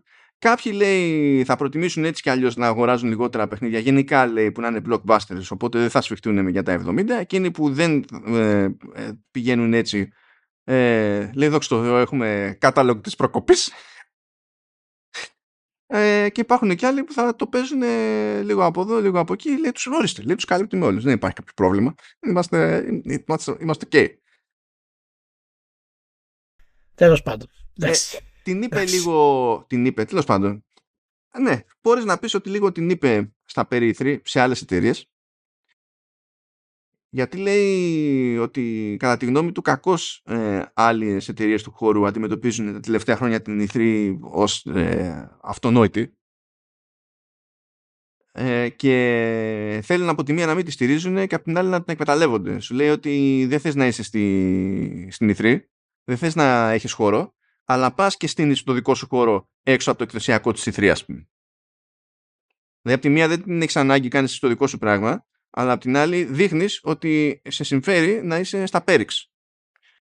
Και λέει ότι, okay, ό,τι θέλετε κάνετε, αλλά αποφασίστε ορισμένοι αν στηρίζετε το concept της E3, όχι δεν και καλά τη μορφή της E3, αλλά γενικά το να υπάρχει, ρε παιδί μου, αυτή η έκθεση σαν φάση, αν τη στηρίζετε τελικά ή όχι. Όχι την στηρίζω χωρίς να τη στηρίζω ή δεν τη στηρίζω στηρίζοντάς τη.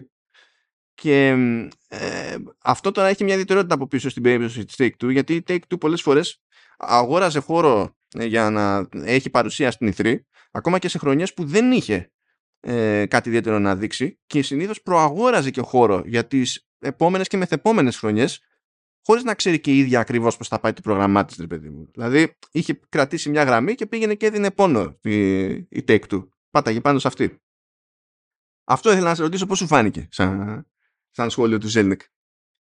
Εντάξει, νομίζω ότι ε, είναι καθαρά μια, μια μαρκετινιστική κατάσταση η όλη διαδικασία και προσπα... είναι σίγουρα προσπαθούν οι, οι θύνοντες της, ε, της E3 να φέρουμε το μέρος σε μεγάλα ονόματα. Και φυσικά μια δήλωση του Ζέλνικ καθιστά την E3 λίγο πιο σημαντική ως άκουσμα σε πολλούς γιατί σου λέει ότι ναι άμα γίνει η E3 στην ουσία εμείς θα πρωτοστατήσουμε ή έχει νόημα να την κάνουμε άμα όμως δεν τη θέλετε ας την αφήσουμε ολοκληρωτικά δηλαδή πήρε μια, μια θέση από το να έχουν και δεν έχει πολύ άδικο να σου πω την αλήθεια δηλαδή αυτή η ιδέα ότι κοίτα να δεις θα τα πούμε του χρόνου με Microsoft, Sony, Nintendo μπορεί να είμαστε μπορεί να μην είμαστε λοιπόν εντάξει okay. δηλαδή πάρε μια θέση σε αυτό το κομμάτι Ειδικά άμα είστε τρεις μεγάλες εταιρείες. Πείτε δεν θέλουμε την E3 πλέον.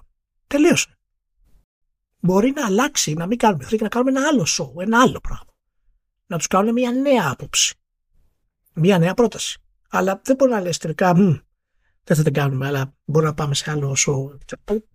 Τέλος πάντων. Ε, για κερασάκι και να την αφήσουμε την take two, θέλω να σα ενημερώσω ότι ε, για τα οικονομικά του 25 και του 26 δηλαδή λέμε τώρα ε, για τα δύο χρόνια που ξεκινάνε από την άνοιξη του 24 όχι για φέτος έτσι ε, ετοιμάζουμε λέει 36 παιχνίδια τώρα αστερίσκος υπάρχει ζύγκα μέσα έτσι είναι σχετικό τι σημαίνει αυτό δεν, δεν το ερμηνεύουμε πλέον όπως θα το ερμηνεύαμε πέρυσι και πρόπερσι στην περίπτωση της Take Two ε, και είπε ότι τουλάχιστον λέει το 44% θα είναι νέα IP. Το οποίο επίσης παίρνει τον ίδιο αστερίσκο. Γιατί άμα είναι όλα τα νέα IP σε mobile, είναι λίγο σχετικό. είναι, είναι, είναι λίγο σχετικό. Ναι, ναι, Okay. Ωραία. Για πάμε, για πάμε. Πολλά είπαμε για την ε, εντάξει, είχε, είχε λίγο τέτοιο να πούμε. Λοιπόν, ε, θέλω να σε ενημερώσω, Ηλία, αυτό το έβαλα το σοκ. Ότι οι Γάλλοι έκανα έναν διαγωνισμό ε, τύπου e-sport με το Power Simulator.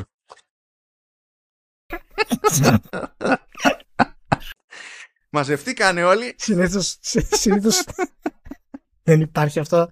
Βάλ το link αυτό να το δουν τα παιδιά. Απλά όταν, όταν γενικά κάτι ξεκινάει ως οι Γάλλοι, δηλαδή ότι υπακολουθεί κάτι το οποίο είναι τουλάχιστον περίεργο, παιδιά, είναι ανεπανάληπτο αυτό το κομμάτι, να, να το δείτε οπωσδήποτε. Να το δείτε οπωσδήποτε. Παιδιά, οι τύποι κάνανε, κάνανε LAN, δηλαδή το κάνανε old school. κάνανε LAN και ο, κάνανε διαγωνιστικό για το ποιος είναι ο πιο γρήγορος με το εικονικό πιεστικό. έγινε. Εντάξει, κατέρευσα εκεί πέρα, λέω. Δεν μπορεί αυτό το πράγμα. Και που να ξέρεις, η Square Enix που η Square Enix είναι κατά μία έννοια πίσω από το Power Simulator, ότι θα τα ζούσε αυτά. Πατιά. Ναι, ναι. Απίστευτο, απίστευτο δουν τα παιδιά. Πάμε στις 24 Μαΐου τώρα που είναι τη Sony το... Εκεί πάμε, ναι. Θα, δίνουμε, θα δούμε τι, θα δούμε κατά μία έννοια E3, χωρίς να είναι Ιούνιος, περίεργα πράγματα. Γιατί έχει PlayStation Showcase, δεν είναι State of Play. Ναι, είναι PlayStation Showcase κανονικό. Είναι, είναι τα πιο τροφαντά. Θα έχει διάρκεια λέει πάνω από μία ώρα.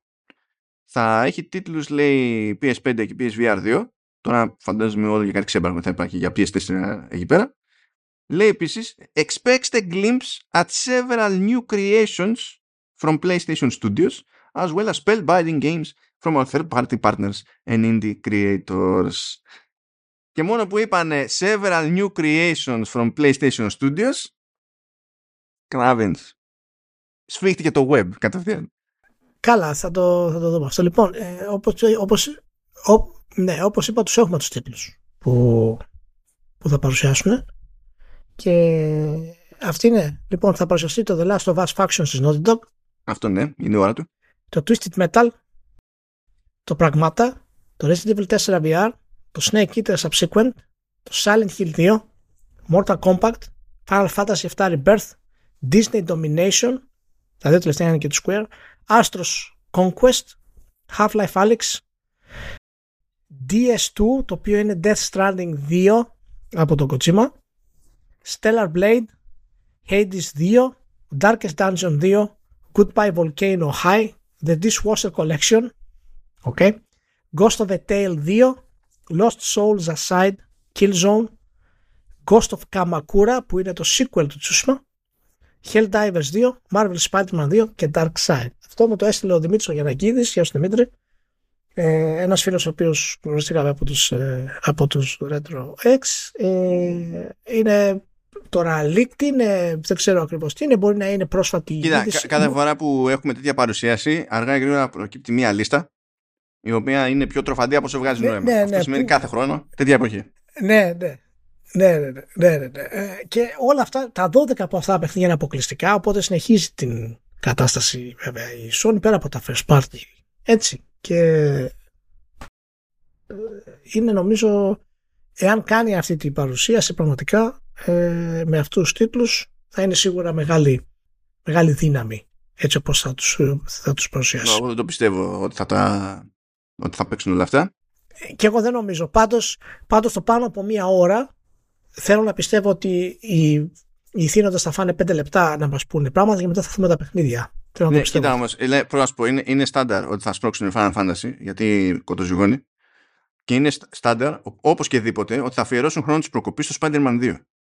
Ε, Δηλαδή, Ναι, να πούμε. Ναι, το, το είχαμε πει ότι είναι, είναι η χρονιά όπου θα ξεκινήσει η επίθεση στη Sony.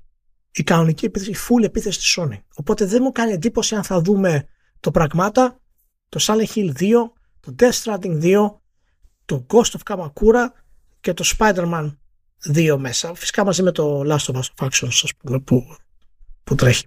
Ε, είναι όπτικο. δεν θα μου κάνει εντύπωση να τα δούμε όλα εντάξει, αυτά. έτσι κι αλλιώς το Pragmata δεν είναι καινούριο, το Death Stranding 2 δεν είναι καινούριο, το ποιο είναι... Ε, έλα, ποιο, ποιο άλλο είπαμε τώρα. Α, το, το Silent Hill 2, ε, πού θα το δείξουνε; Εντάξει, δεν, το ξέρουμε ότι υφίσταται. Αυτά είναι προβλεπέ. Αυτά είναι προβλεπέ. Το ζήτημα είναι, ξέρεις, τα αυτά που τάζει τα καινούργια τα δικά της. Και με το που έφτασες εκεί πέρα και λες μπλα μπλα Killzone, δεν υπάρχει. Δεν παίζει να βγάλουν Killzone. Δεν, δεν, δεν το πιστεύω ότι θα βγάλουν Killzone. Ότι θα πούνε στην, στην κερίλα τι, τι, τι, τι λες να κάνεις τώρα, ας βγάλουμε Killzone. Δεν το πιστεύω. Η αλήθεια, είναι ότι, η αλήθεια είναι ότι αυτό που μου έστειλε είχε δίπλα τις εταιρείες, αλλά είναι κομμένο. Δεν φαίνονται οι εταιρείες, φαίνονται τα αρχικά των εταιρεών. Και η αλήθεια είναι ότι δίπλα από το Killzone δεν υπάρχει ε, το όνομα της Gorilla. Υπάρχει μια εταιρεία που ξεκινάει από Fire Something.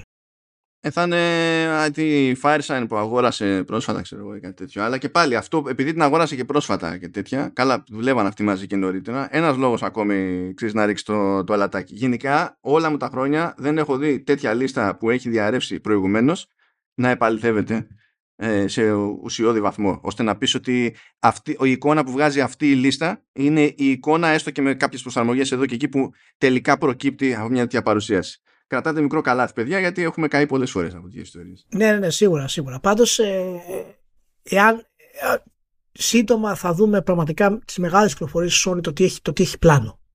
Το τι έχει το πλάνο για μας τα επόμενα 2-3 χρόνια. Θα το δούμε δηλαδή πολύ σύντομα γιατί δεν την παίρνει άλλο να το σταματήσει. Πρέπει οπωσδήποτε να, να βγάλει ας πούμε τους, ε, όλα τα μεγάλα IP να τα επαναφέρει. Οπότε ήρθε η ώρα της που λέμε. Και καταλαβαίνεις ότι είναι πολύ σωστά επιλεγμένη η στιγμή γιατί το PlayStation 5 σπάει το ένα ρεκόρ μετά το άλλο.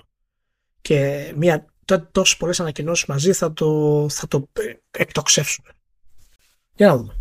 24 Μαΐου τώρα δεν ξέρω τι ώρα είναι εδώ τι ώρα θα είναι ε, θα μας πει ο Μάνος, ο Μάνος το ξέρει αυτά καλά. Αλλά τώρα θα το, θα το δω τώρα και θα σας πω αλλά το θέμα με τη, με τη Sony είναι το κλασικό είναι ότι ε, ακόμα και όταν έχει το περιθώριο και δεν κρέμεται από μια E3 τέλος πάντων να διαλέξει κάπως φυσιολογική ώρα για το μεγαλύτερο μέρος του, του πλανήτη απλά προσπα... ε, φροντίζει να παιδεύει τους Ευρωπαίους κάθε φορά. Είναι, Ναι. είναι σαν να το έχουν ξέρω εγώ τάμα έχουν κάνει, τι διάλογο έχουν κάνει αλλά μισό να το βρω και να σας πω γιατί, για την ώρα θέλει, θέλει πρωτίστως να, να βολεύει τους Αμερικανούς όλους τους υπολείπους έχει, τους έχει λίγο γραμμένους.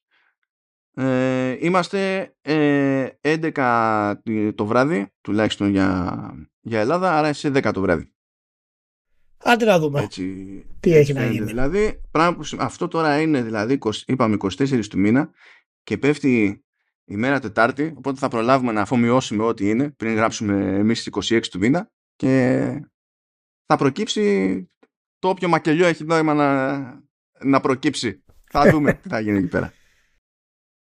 Αυτά. Ωραία. Λοιπόν, φιλιά πολλά σε όλους. Ευχαριστούμε που ήσασταν μαζί για μία ακόμη φορά. Να έχετε σούπερ εβδομάδα.